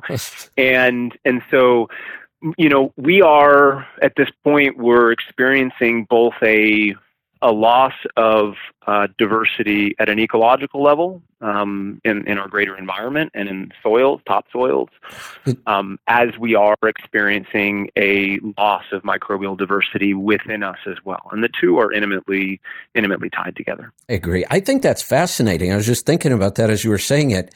Couldn't we couldn't we compare the the villi in our small intestine to roots on a plant? Yeah, C- correct. Actually, the the little if you ever pulled like a, a root up, you'll see these tiny little fibers. Yeah. Right on the on the main on the main roots, and that is exactly correct. And and so I you know it's um the even you kind of get the you, you can it makes sense right? right like you can see the overlap between these two things and and uh, our gut, our the, the human gut is you know analogous to a plant root structure, you know, a root system. You know, it has the same interaction with you know roots don't exist in a in a vacuum. It's not a you know it's not a germ free or microbe free environment they depend on their microbes um, in the surrounding structures to provide nutrients to protect it from pathogens to facilitate growth, right? Create um, nutrients. Um, one create nutrients, yes. And in fact, I'll I will provide a, a really interesting anecdote here because when I moved in, you know, when I relocated our um, operations um, from California to Austin, Texas, uh, about eight years ago, which proved to be one of the uh, one of the best decisions in my life. Um, you know, my wife and I, my wife and I moved into our our home. It was a new home uh, that was being built, and there were two trees um, in our front yard, um, just little little saplings, right? Little small um, sapling trees, oak trees. Well, when we moved in, um, I enriched the soil um, at the at these two tree bases with uh, with microbes. Okay, and there's specific microbes for um, for agricultural. It's a comp- it's a composition of a bunch of different ones, right? Our trees are are uh, probably two to three times bigger than any tree in our entire neighborhood, and they're wow. all planted at roughly the same time. How cool! So, yeah. So it's always yeah. it is. You know, the the trunks the trunks are two to three times as thick. They're they look healthier than any tree around it. Uh, and and have survived a, a, lot of the kind of the, the, the ecological stressors and ice storms that came through recently. So it's it's always you know the the, the magic is in the um, the microbiome. Uh, it's it's really really impressive stuff, you know. And the same same thing for plants and trees and roots uh, does the same thing in humans if we can optimize optimize that environment. You know, it's interesting because I have a, another example of this. So I, I, said I'm fairly new to gardening. I'm three or four years in now, but I, have been so obsessed with it, and I've just put spent so much time on it. And and I've had some help. Uh, Joel Salatin's a regular guest on our show. Uh, Forrest Pritchard was just on our show not that long ago. He trained under Joel Salatin. Gabe Brown's book, uh, Dirt to Soil, is one of the you know books I've been using a lot. Where I live, our, our soil is horrible. The native soil is rocky and dry and doesn't hold water. It's just awful. Um, it's incredible what I've been able to do with it. it. Once you understand how, you know, Gabe Brown's book was all about turning dirt, which is what we have, to soil, which is what we want. Um, but one of the things I learned that was it was such a powerful lesson because I, I watched it happen. Um, I found a really cool garden center near me run by a local couple and they're into natural. And so they, they put together this garden mix. You know, it's got compost and leaf litter and mushroom compost and manure. And just when you look at what's in this, you're like, that's amazing. I should be able to grow anything in this stuff, right? So I brought in a bunch of it, like 16 yards, if I remember right, the first year. And honestly, the mm. first year I planted in that stuff, I couldn't hardly grow anything. And I thought, what am I doing wrong? And I, I, started researching, and it turns out that you've got a lot of good stuff in there, but there's there's no structure yet. There there's no living, you know, colony of bacteria and yeast and fungi and, and all that stuff that because we've kind of thrown all this stuff together and mixed it up and moved it around, we've destroyed the structure. And it, it really needs to just, even though it has all the right stuff in it, it needs a year or two to sit there to build up all that structure. I don't even know if we understand all of that. Uh, you know, I, there are, I say, you know, we, I mean, there are definitely people that understand this. Um, but, you know, if you, I, I don't think that the, the knowledge is as um, widely understood as it really needs to be. And and yeah, it's uh, again, there's not if if more people understood and appreciated complex systems and how we need to respect those uh, as a as a human species, you know, I think that we would be in a much different place. You, you know, you know, the, you know it's, it's, it's, yeah. Go ahead. Well, I was just going to say, sorry to interrupt, but I, I this is how I ended up with seventy five pounds of hot peppers. You know, the the year or two before, I knew how uh-huh. many peppers I got off a plant, and I planted this many plants, but I had been working so hard to improve the soil, and last year it all kind of came together. I mean, the soil I've got now is just incredible. But I, I ended up with 75 pounds of hot peppers and over 100 pounds of tomatoes. Good for you. The plants and, and are just so healthy, and that's they, the way yeah. thing. Yeah, if if you if if there was more focus on improving the soil microbiology, right? And less on this kind of short term, there's too much short term thinking in agriculture, um, you know, and, and also too this short term thinking and like, you know, you need nitrogen, phosphorus, and potassium, NPK, NPK fertilizers, right? Yeah. To, to, to, to grow a plant, Right. right? Right. But but that that only takes you so far. You know, if if you hammer these these um, if you hammer our topsoil with NPK fertilizers, you know.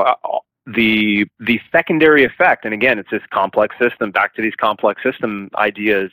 If you if you do this, and that's your only input, you completely obliterate the uh, bacterial diversity in these soils.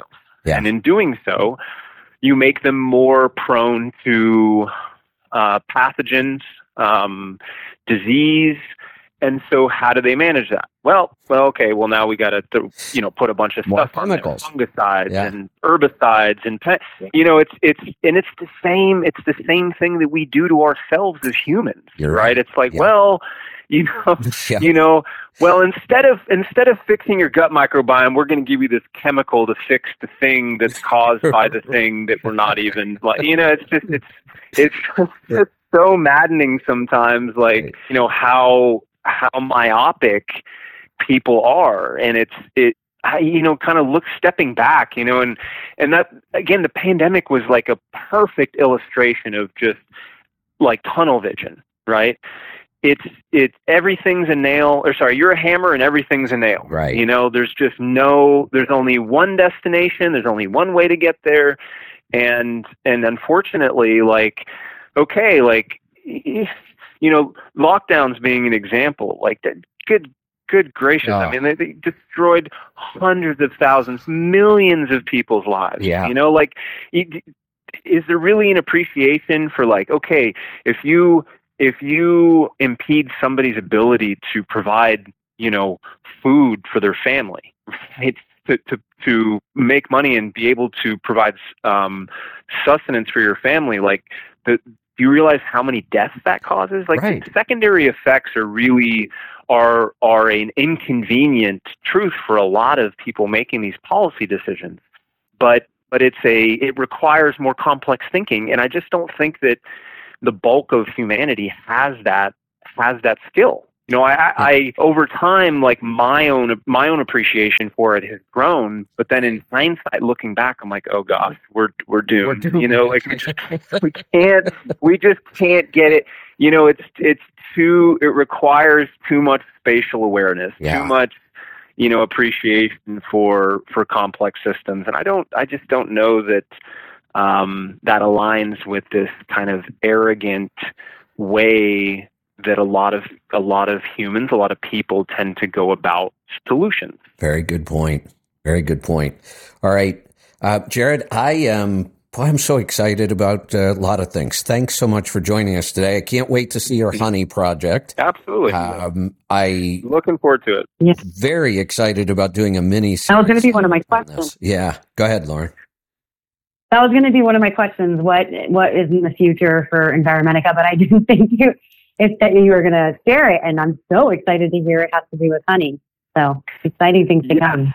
Yeah. Yes, we're we are so you know we are very much focused, as I mentioned to Kevin. We're very much focused on this um, rewilding effort within the gut, right? This rewilding effort, and and really, I mean, the gut is the you know, our focal point, but um, there will be other dimensions to this that we we bring in over time um, that that supports this, you know, this kind of realignment with our evolutionary biology uh, to support support optimal wellness, and that's really what we're what we're trying to do. I love it. Love Very it. And I'm looking Thanks for forward. Yeah, I'm looking forward to our mini series. I think we're going to have a lot of fun with this one. Looking forward to it as well. Thanks Yeah. for having me on, Kevin. Fantastic. Hey, real quick. Um, first off, I want to get people to your website because you have a ton of good resources there. People always ask me for book recommendations. I have my lists. Go to go to the blog at Enviromedica. Is it enviromedica.com? I have a bookmark, so I don't. It is, yes. Yeah. Okay. Yeah. Um, go there, check out the blog. You're going to find a ton of good recommendations for books. There's also just really good articles there. Uh, you guys also have a whole section on learning. Um, that's up there as well. You you are an education company, so I want to uh, encourage people to get to your website and find all those resources. Uh, also, head on over to our website because we've got Um, they're awesome probiotics, and we just brought in the clay bath. I, I'm going to start doing that as a detox routine. Uh, and we'll be bringing you a whole lot more from Enviromedica with uh, with the mini series. So, Jared, thanks so much. Thank you. Appreciate it. Looking forward to it. All right. Talk to you soon. Take care, Lauren. Mm-hmm. Boy, that was uh, that was fun. Yeah. That was great. I, I can't believe I only got to one note out of about three or four pages. I worked so You're hard. overly prepared. I know I worked so hard on that outline and questions, and I was so excited about it. And I got him on the phone, and I, I my Kindle turned off because I wasn't even reading it and reading my notes. So, so much to talk to talk about with him. I know there really is, and some exciting stuff, you know, going on. And he's just, oh my goodness, he's so knowledgeable. He is. Yeah. I didn't realize how knowledgeable he really was. Yeah. Pretty amazing. Great stuff. Uh, let's get to some phone calls because we had a bunch of people holding and we were talking and talking and they dropped. So I want to get to some. And you, you can jump in right now. Phone lines are open. We'll stay here as long as you've got questions. 855 950 3835. We're going to head off to Ohio. Claudia, are you at home? No, I am not at home. I'm at work. Okay. Um, are you in Ohio? Are you? Yeah. Okay. I'm from Ashland, Ohio. Yep. I, I saw that, so I was wondering So if, I if you were noticing any fallout or anything going on. I don't think so. At least Okay. I hope not. Anyways, but who You're knows? You're Anyways, my questions were southwest of there, right? Yeah. Yeah, that's what I thought. Southwest. yeah, So you, more you- towards uh, Mansfield. Yep. right? Yeah, I, I I used to do a little bit in that area. Mansfield used to be part of my um, my route. I didn't get to Ashland very often, but I, I remembered where it was. If, if I were you, I would be watching your water. The air went the other way, but, I um. but the water's really kind of coming your way. Yeah. Yeah, because we do have well water at our cabin. I, I would keep an eye on it. I would probably find a, a good testing company or testing kits, and I think I would test pretty regular. And I, I'm really going to recommend everybody start doing the detox protocol. And and the the people that have listened to me for years know that I don't recommend detox protocols, but this one I am. That this one I understand it well enough to know that there aren't a lot of downsides. It's hard to overdo this detox protocol, and I just think with everything that's going on, Okay. this is just a good idea. Well, actually, the water I drink, this guy makes it. Um, it's alkaline or whatever. He distills it, whatever. That's the water I always like to drink. Yeah, I I hope you're not paying too So much for it. hopefully, nope, Okay, not at all. okay. Is there there's So, yeah so anyways, my fine. question, the reason I called you is I went to my doctor about two months ago. So he said my cholesterol was up. He wanted to put me on medication. Well, long story short, I didn't go on medication. Actually, I got that berberine that you guys have, so I started taking that. okay. So Good. then he sends me to go get a bone density test, the mammogram, which mammogram came back great.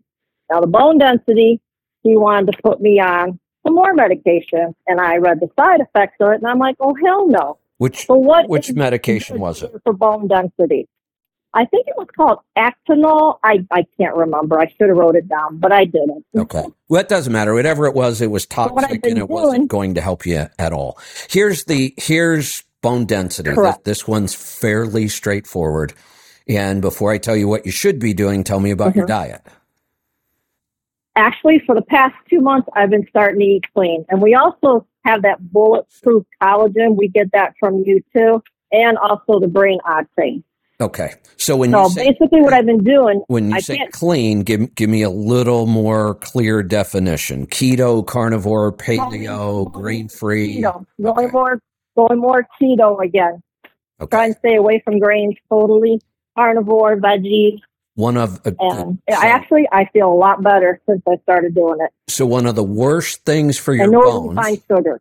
One of the worst things for your bones Mhm. are grains. Right. Horrible for your bones. We've got to Like I get said, them out of the diet. I know that's They're- why I've been right. staying away from it. They're they're loaded with it. So bone health is all about minerals. That's what we have to focus on with bone Mhm. health is minerals.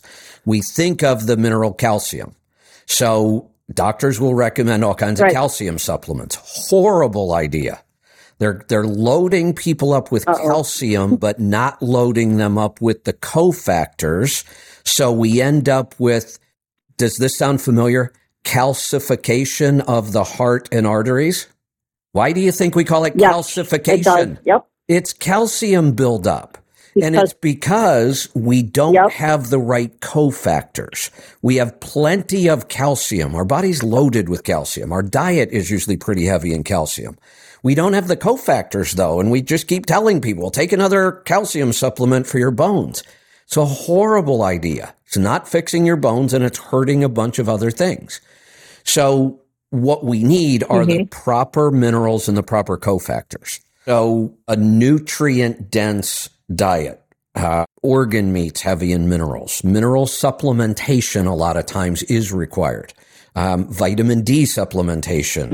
Um, so that's really what we focus on with bone health. You know, bone broth, collagen, all those things. Absolutely, is a good part of the diet. But but we've really Okay. got to get that that mineral balance correct in order to get bone health right.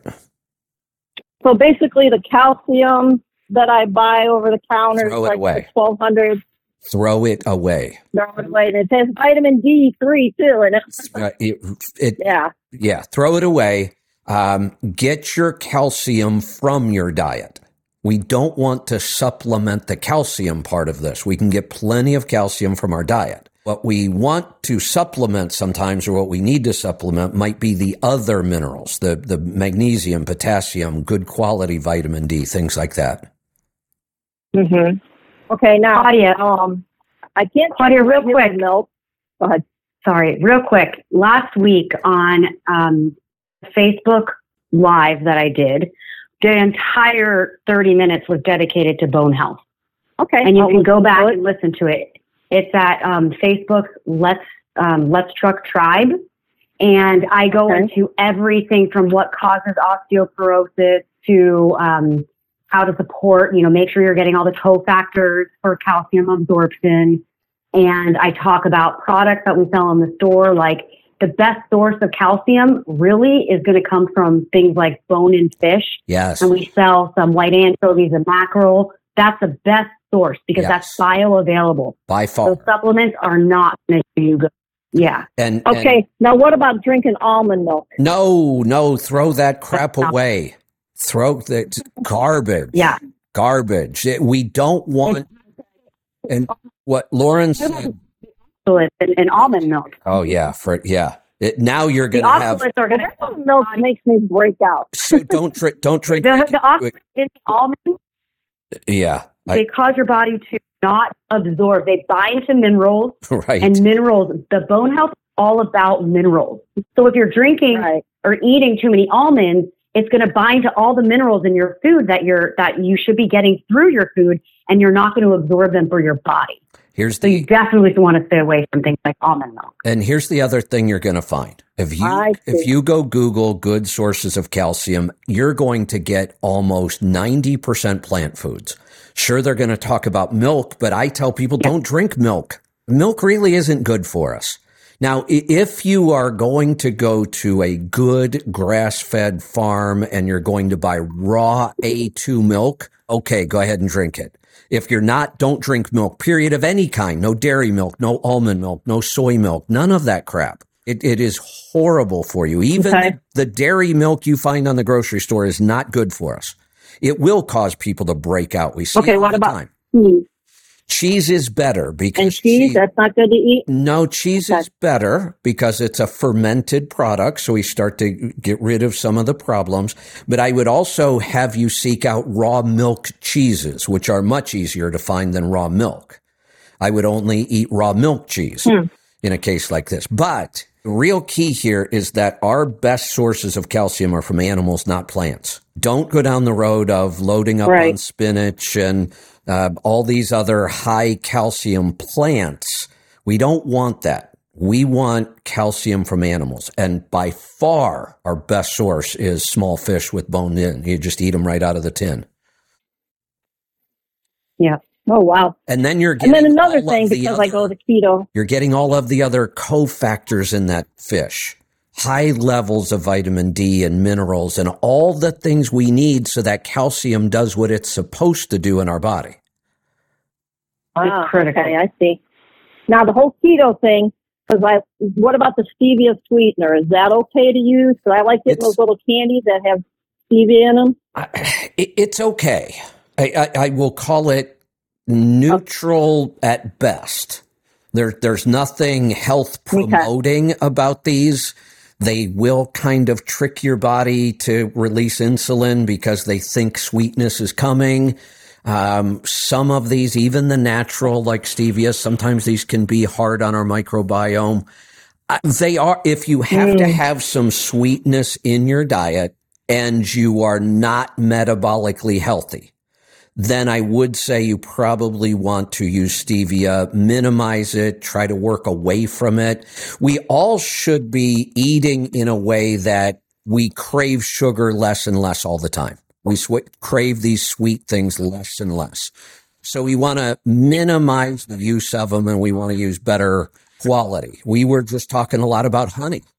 For anybody who is metabolically Yeah, I like honey. yeah, if you're metabolically healthy and you can handle it, I would use honey as my primary sweetener. Uh, I do. My secondary is Okay. probably maple syrup I, and maple sugar. Again, they're sugars. We have to be careful with them, but they, they have redeeming qualities. Maple syrup is loaded with minerals. So is, is maple sugar. So is honey. So I, I would prefer to stay with, with real sweeteners like those and just make sure we're metabolically healthy and we're using them in the right amounts. Okay, that's interesting to know. Hmm. Okay, you guys do varicose veins. What you can do with that? Everything we talk about will improve varicose veins over time. Okay, Now, it may yeah, not because I have a pizza shop on- and I work a lot of hours. depending on how bad they are, we it may not eliminate them. And and there are surgeries, and eh, sometimes I actually recommend those. Um, eh, take it on a case by case basis, but you will see significant improvement as you eat this way. Right. Okay. Yeah. So, like I said, you know, we we like the keto. It helps. We did it one time a couple years back, and we lost weight really good. But then Hey, we did a Claudia. split, and then we never got back on it. Yeah. So Yep. we have to start looking at this different. Uh, whatever Okay. way you choose to eat, you have to eat a hunter gatherer type diet for the rest of your life if you want to be healthy. Mhm. Now, what level of that Mhm. is up to you know your your metabolism basically. Really, what we're talking about is the less metabolically healthy you are, the more of the carbohydrates and plants you should get out of your diet. You, you should be heavier carnivore until Right. you become metabolically healthy. As we become metabolically healthy, you can add more of these foods back in. And, and you know, we can add some more of the natural Right. sweeteners. And, and so that, that's really the goal. But it, but we're, we should Yeah. really just eat this way the rest of our life, some form of this type of diet for the rest of our life. Now you were talking about the fermentation thing. Now, do you have a thing where you tell us how to do that? It, are you a member of healthytribe.com? I got the app on my phone, but I think my guy is a member of the healthytribe.com. And that's where it is, the Yeah. fermentation. Yep. We have videos, we have articles. Yeah. We, we, you know, on healthytribe.com, we have videos on, on fermentation. We have videos on making yogurt. We have videos on pressure canning food. Uh, we do a lot of that stuff on Healthy Tribe and it's only three bucks a month. Oh, okay. All right. That's not bad then. Okay, Right. that's basically what I wanted to cover with all my questions. All right. Thanks for the call. Let's, uh, let's go to West Virginia. Randy, welcome to the program. How y'all doing? Good. What's on your mind today? Hey, Great. talked to, talked to you a couple of three weeks ago. Told you I was on a keto and I lost weight. Yeah. I still was overweight. I stopped. Thought that when I did it on Weight Watchers, I looked like I was dead. Yeah, Well, right. Down 23 pounds now. Down 23 pounds, and I look healthy, and I am so happy. Got more energy and more strength. Excellent. Back to landing gear up now, and I'll lose my breath. There you go. I love that. That's so great. It's working great, buddy. It's working great. I just, I told my wife, I said, I let her listen to the show. And when I got to the part, she said, give it a try. Yeah. So I did. Excellent. Still ain't got my Freightliner yet. When I do, I'm going to get a picture of it with the tie on when I get my new Freightliner. There you go. I can't wait to see it. So I've got maxed out. I'm to tell you one thing. I hate this thing with a passion. well, that makes for a kind of. Uh, uh, yeah, they kind of sort of do. Hasn't been a total takeover yet. There's still a lot of legacy parts in the Macks, and uh, Macks have come a long way. They really have. There's there's no doubt about it. They're not. I, I Well, my my opinion, they're not quite there in the comfort and sound levels and some of that yet. hey, you got to see my arm. This back beats me to death. And I hit my head on things. You can't lay in the bed without busting your head. What year is it? What year? Is it? it Oh, was a, okay. It was a back, and my boss bought five of them uh, a year ago for five hundred fifty thousand dollars. Oh, Nineteen. oh, oh. And I'm, Oh. part of the problem, part of the problem, and the why you don't like it is, I'm sure they're spec'd all wrong. Oh, they are. It, it doesn't even have a place to hang it. It doesn't even have a place to hang it. So Yeah, that's all. So I have no. This morning, my phone fell between the sleeper and the cabinet. It took me 30 minutes to get out there. Didn't have a coat yeah. One more thing. All right. That Pop that I drove, get the clutch wouldn't out of it. I don't know what's wrong with it. They wouldn't even go so far as even find out what's wrong with it. Got it up for auction, place a bid, and the 18 model with 593,000 miles on it. And I'm gonna put a bid in on it for ten thousand and dollar. got this "Be careful, you might get it." Like, "I'll buy it that. Yeah, exactly. No matter what's wrong with it, I'll Right. buy it for that." Right. So I'm gonna take the bid, and and, and uh, if I win, I'll have a and sell it. There you go. Or I might put it in my backyard, let my granddaughter have a play out. Got it. Good use. All right, Randy. Great, great stuff. Good talking to you. Congratulations on your progress. Love hearing those stories. Lauren, do you ever get tired of those?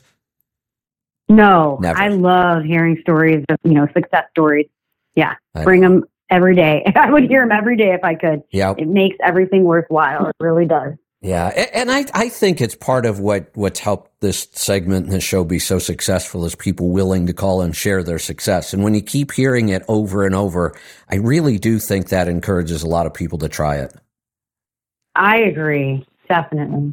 You know, I can say it all day long. You can say it all day long, and there's still people who are skeptical. And and I think when they hear enough other people say, "I did this. These are my results," and it's so consistent. Everybody says the same things.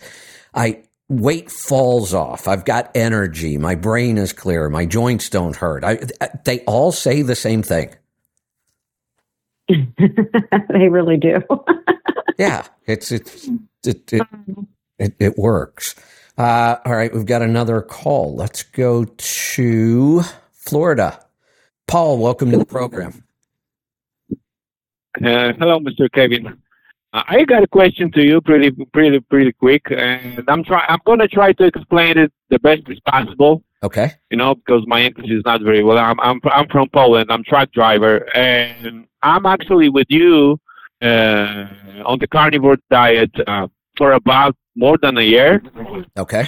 and I got a little. I, I just want to ask you if maybe you can help me with that. When I'm eating meat, a fatty meat, or sometimes even just the meat, you- uh, just just the fat. I'm sorry. I feel a little pain, pain on the right side, you know, below ribs. That's your that's your pancreas And talking to you. Yeah, that's what I, you know, that's what I think. But I, I don't know what to do with this. You know, I went to Well, the doctor last year, Hey, and hey, they make some tests. hey, Paul. Paul, Yes, stay away from the doctors, and and you do know what to do. Just did it. You called me. Okay, We're going to fix this. That's You- great. We're going to fix this. You, you, you knew exactly what to do and you All did right. it. Now we're going to fix this.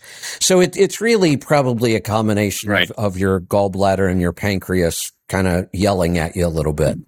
And here's why.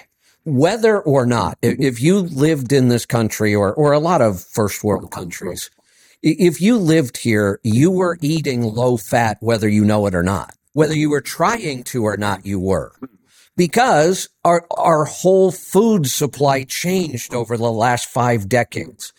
How old are you? Um, 40. Okay, so you're you're close enough. I think you'll probably recognize this. Lauren, tell me if you do. Um, do you remember a time where you could not really go to the store and buy boneless, skinless chicken breasts? That wasn't even a You, do you know? Um, okay. No. You- Well, no, no, no. Yeah, that's not. That's new. So buying boneless, skinless chicken breast in a package and then trying to eat them is new. We didn't used to do that. We used to just buy a whole chicken and cut it up into parts, or you would buy the parts still on the bone with the skin on them.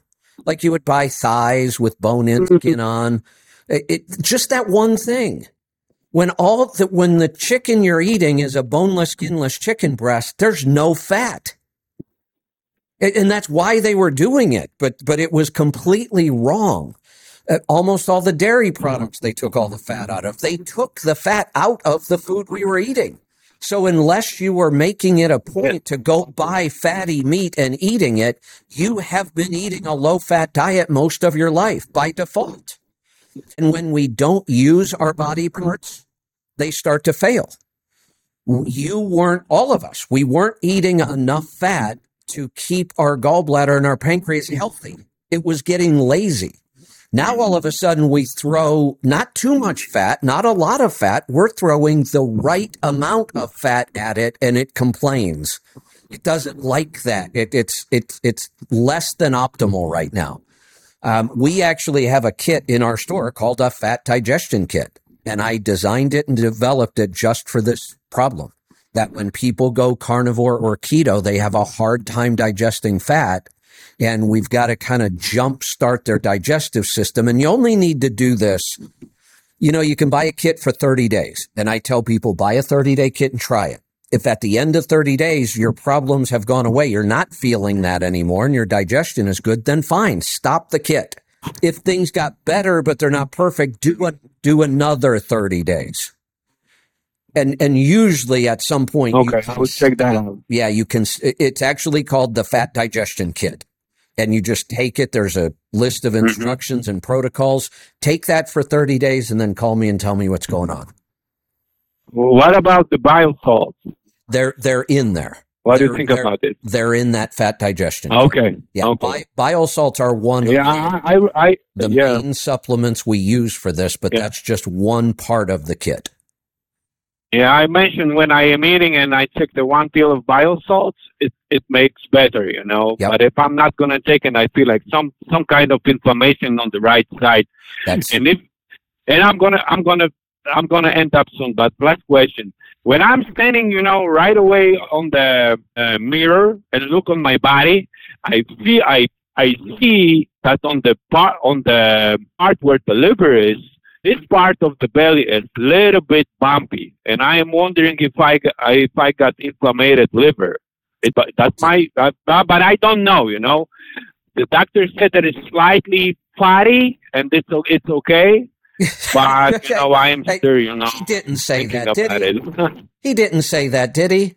It's slightly Yes, fatty, but it's okay. Yes, Oh. slightly fatty, but it's okay. Oh, that makes me a little crazy. No, it's not okay. is. It's not okay. But the, here's the good news: we're going to fix this. Okay. Yeah, ignore your doctor. And I just I can't believe some of the things they say. Yeah. Um, hundreds of thousands of dollars worth of education, and then they say stupid shit like that. Yeah. Unbelievable. All right, Mr. I- Kevin. So I'm gonna go and check it out, your kit, and I will let you know Good. after you know month or two Call me how back. am I doing. Okay. Yep, call me back. Let me know. All right. Thank you so much. You're welcome. Okay. Thanks for the call. Yep. Let's go to Tennessee. Dwayne, welcome to the program. Hello. What's on your mind today? Hello. Yeah. Uh, I was one. I, I just caught the last part of uh, the guy you had on and talking about maybe it, it hives or bees or honey or whatever. I, I caught an article about a hive that's out of Australia that um, that's made in Australia that I guess you all turn a crank and open a valve and here comes the honey coming out of the, out of the hive. I Now, am, it kind of sounds too good to be true, you know. I'm seriously Yeah. thinking about buying one of these. Before. So, I- serious. I'm seriously thinking about buying these. I have researched it. I've looked at it. I, I thought it was a great idea, but I also wanted to talk to people who have raised bees before. And is there any downside to these? There really doesn't seem to be. It, it, it seems to be it's just kind Well, of I, kind of a unique design of a hive that just makes it a lot easier to handle all the tasks you have to do. Well, I wonder. I wonder. Well, you still got to get in the hive. They still got to go and check it out for make sure they're not, you know, not having. If you don't want them to split, you don't have a new queen queen coming on and stuff like that. You know, um, and you put extractors in to keep the queens down with the top supers and everything. But you know, I've always known as far as the honey goes, you got to go and decap it just to go get the honey out. I mean, what's it? What's this thing do? I mean, it sure can't be doing but just a little bit here and there like that on it to hit it. I- I don't know how, how it works. You know, I should be asking you advice about this topic because I think you know more about this topic than I do. I, I'm just in the beginning of researching Well- this, but the but the hive looked really interesting to me. Yeah, yeah. But normally you would you would you would normally put a what they call a, a extractor, queen extractor. It looks like a looks like a cake rack almost on the bottom on, the, on your bottom main super down below on your on your brood box. And then the bottom at the top you go and you can stack. We've had as high four. They call them supers. Every section is called a super, and we've had high as four on top of them already. And each one of them's got a rack on the inside. There's about, if I remember right, there's about twelve racks or so go across. Each one's got your honeycomb on it. And, and and from what I'm seeing, this here is only one valve with one whatever it is to do something there. So I don't know how it could possibly work. I don't know how it works. So, Uh, Well, but I- you would pull you would pull the rack out, then you take a hot knife and scrape the and cut the, the caps off and put it in a in basically a centrifuge to spin honey out. Right. And that's that's the simple version of it anyway. yeah. So I, I'm So I, I am thinking about buying one of these. So I, I'm going to do some more research, and if I learn anything more, I'll certainly pass it along. But uh, like I said, I think you know more about this topic Yeah. than I do right now. But here's one thing too. Remember, the more you work with your bees, more accustomed they will come to you, become with you, and a tamer they will be. If you mess with them, just go out there and crank it and get away from it like that. You ain't interacting with them. So you're you're telling me I should go out and cuddle They- with they- my? That's crazy, but uh, I would say yes. Okay, all right. Well, they do that. They do that. Hey, if you've ever been to a honey festival in Lebanon, Lebanon, Ohio, Lebanon, Ohio has a honey festival, and they actually, they, I haven't been there for several years, but they would actually go and take and put a queen on the chin of the of the of the of the honey queen, the gal there, and have her have a bee beard hanging off of her. yeah, I've seen that. It looks a little creepy. Serious. I know. serious. I know. It's uh looks a little So- crazy to me. But I, I ain't been up. I don't know if they're still doing that yet or not. But it's been ten years since I've been up there. So. But Yeah. um, yeah, it, it's but like I say, it's, it's like anything else. The, the more you go and and mess with the bees and stuff, the more accustomed they'll be to you, That makes and, sense. and the easier they are to work with. Yeah, that makes sense. So, So- i- i- if you find out, that's it. I don't understand how it, how it works there. So well, if you find out more, let me know, and when I find out more, I'll let everybody know. yeah. Well, I'll be, uh, I'll be, I, I, I've not been listening to you a whole lot lately just because of uh, where I'm at, what's going on. But um, uh, I do get a lot of reruns and stuff like that. But I'll try to keep keep ear out for you. So go Sounds from there. So. All right. Thanks for the call. Good stuff. Uh, Lauren, anything else you want to talk about today? Yes. Yeah, well, I I just realized that I was suspended from Facebook, so we have to do the Facebook live Q&A different today. How did how did Yes. you get suspended? what have you been a bad girl? I have I have no idea to be honest. It said that it was suspended today. I haven't been on there since the last since last week when I did the Facebook live. And it just said that it, I haven't been following the community standards on account integrity and authentic identity. Unbelievable. Unbelievable. Yeah, so All we'll right. see what happens. Um, um, So what are we the, doing the then? plan is that I, I'm going to go ahead with the the what would typically be a Facebook Live. So the live Q and A is going to be on Healthy Tribe today instead, and then they will post it on um, Facebook at some point. Got it. So no worries. I'll still be going live today at three o'clock, and we are going to be talking about creating rituals and routines to develop good habits. Um, that'll be Topic. we'll cover you know good morning rituals and habits, yeah, and then good evening rituals and habits, just so that you can ensure that you are, um, you know, getting what you everything you need um, health wise, and then you know emotionally from your day to day. So that will be today at three Eastern time. Love that topic. You're going to talk about habit stacking. I don't know. What? Tell me a little bit about habit stacking. Yeah, it's not that complicated. It's just, uh, it sounds like a cool term. So here's a, an example of a habit stack that I created.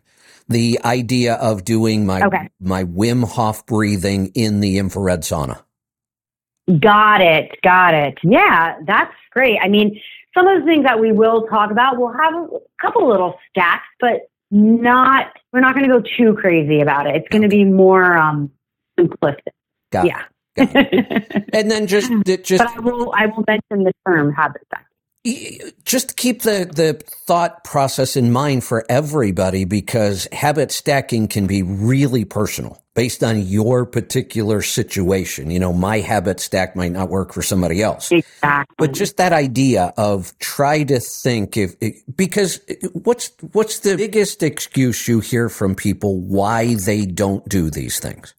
Just in general. I mean, they don't have enough time. time, right? So habit stacking Yeah. is designed to shortcut the time, it, to create more time because we're going to stack these things together. And, and not take 20 minutes to do the infrared sauna and then another 20 minutes to do the breathing. I just cut my time in half and I get both of them done. And sometimes what we find, this was a good example of it. Not only did I cut my time in half, I made both processes more effective. Yes, that's true. And that That doesn't is absolutely always right. happen, but that did happen in this case. When I do the breathing in the sauna, the sauna's putting so much stress on my body that the breathing becomes much more effective. And the other thing I've noticed is while I'm doing the breathing, I don't notice that it, it's hot and I'm sweating like crazy.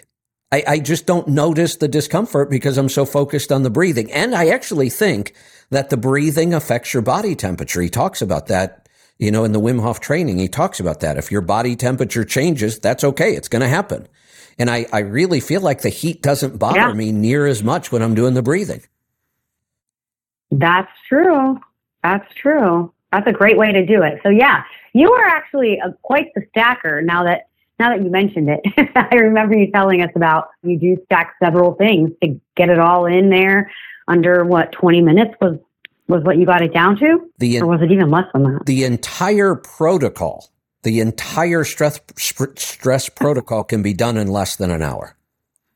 That's all four. Wow. That's the that's the the breathing, the infrared sauna and heat, the cold exposure, and the resistance training. All four can be done in less than an hour. Wow, that's pretty good. Yeah, Most people are only getting a workout in in that time. Exactly. Right. So, all right, good stuff. Good topic. Um, let's give them the details again. Three o'clock Eastern. Is that right?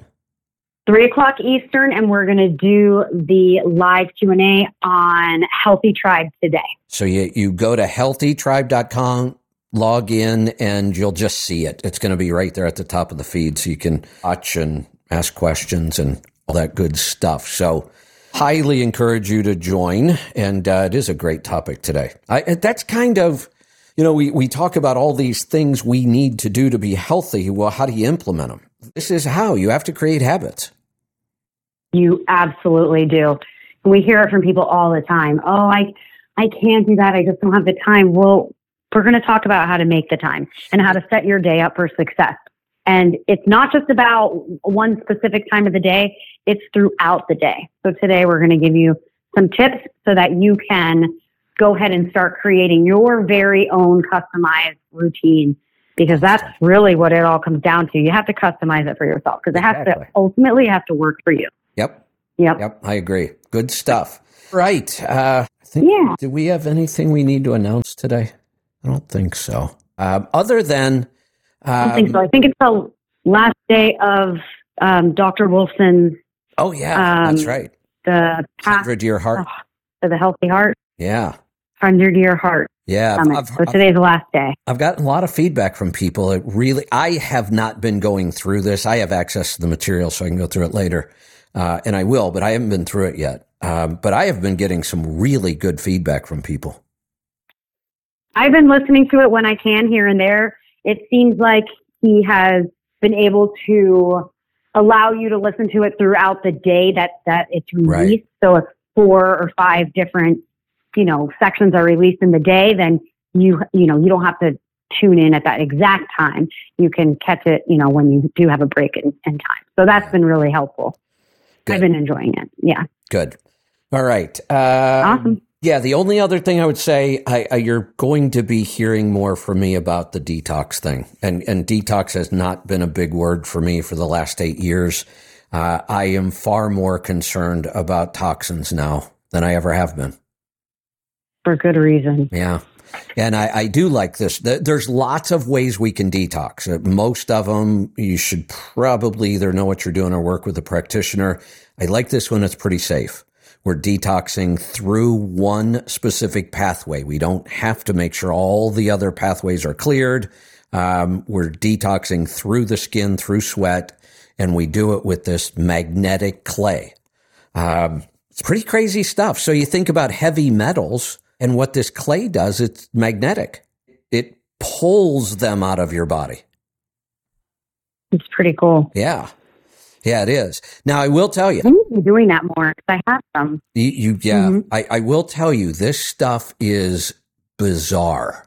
Um, it's bentonite clay is, is what it is. And there's lots, I think there's like 300 different forms of bentonite clay. Some are magnetic, some aren't. That This is magnetic specifically for detox. Um, but it's, it's super, super fine and it will hold a tremendous amount of water. But you, you follow the Oh. directions closely or you will have a mess. The way you do it, you actually take the, you actually take the clay and you blend it with water in a blender.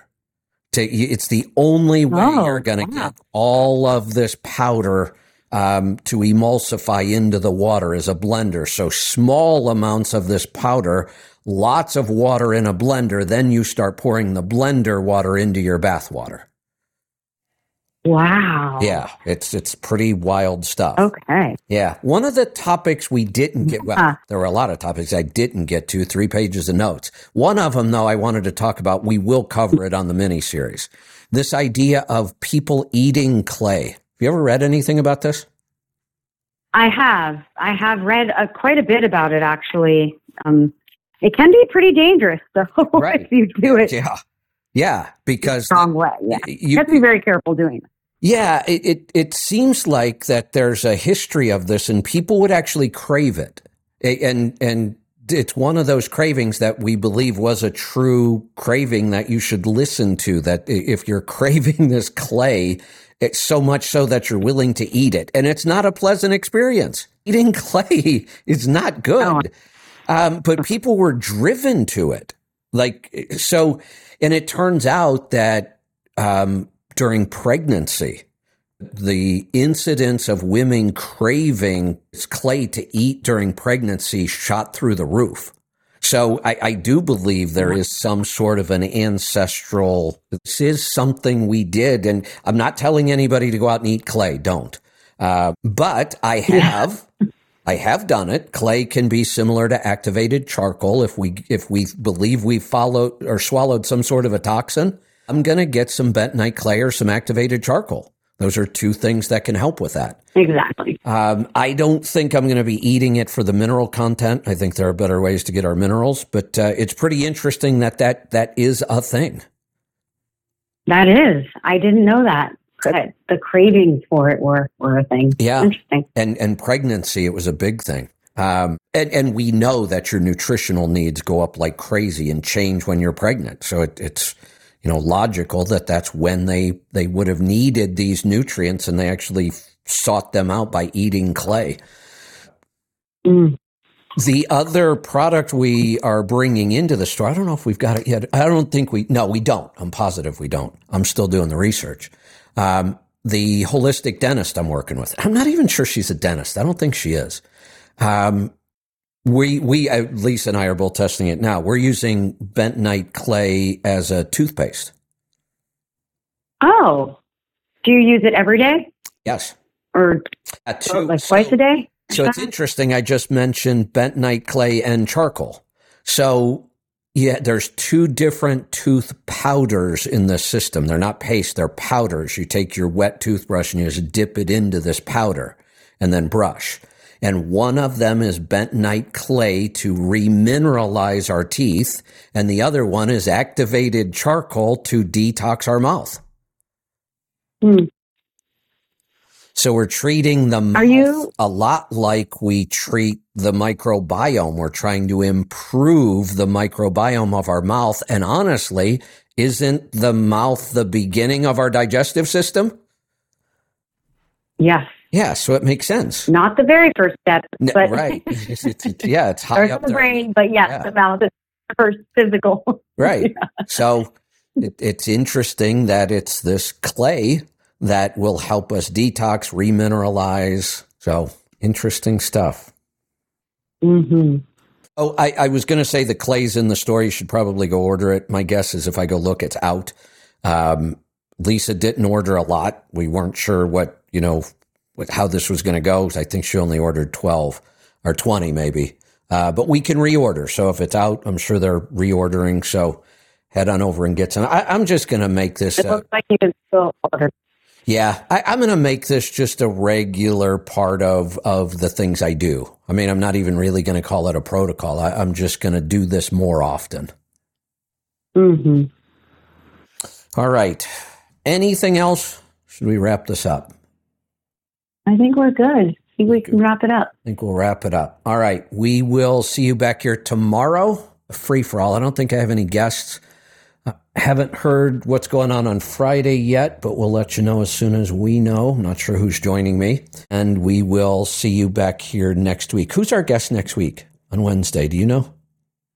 Ooh, I do not know. I don't either. can See, I- Do we have Paul? Uh, Paul Chek's coming back. I'm excited about that, but I don't think he's next week. Are you familiar with Paul Chek? oh, I think he is. He is next week Is it Paul? Good. Good. on the first. Yeah. Right. Paul Chek, if you want to check him, check him out, no pun intended. Um, he founded the CHEK Institute. um, Paul is a really interesting guy. He's like, uh, his wife is a shaman. I believe he might be licensed or whatever it is to, to actually work with people with things like ayahuasca and, um, psilocybin and, and some of the other psychedelics. Um, he's he's studied with uh, Native American tribes. Just a really really interesting guy. Yeah. Cool. I'm excited. Looking Yeah. forward to it. We, we had Paul on a couple years ago. It's good to get him back. So that'll be next week. So um, look forward to that. All right. We are going to wrap this up. We will see you back here tomorrow. And you'll see Lauren in a couple hours on healthytribe.com. Be safe, profitable, be fit and healthy. Always do the hard work and master the journey.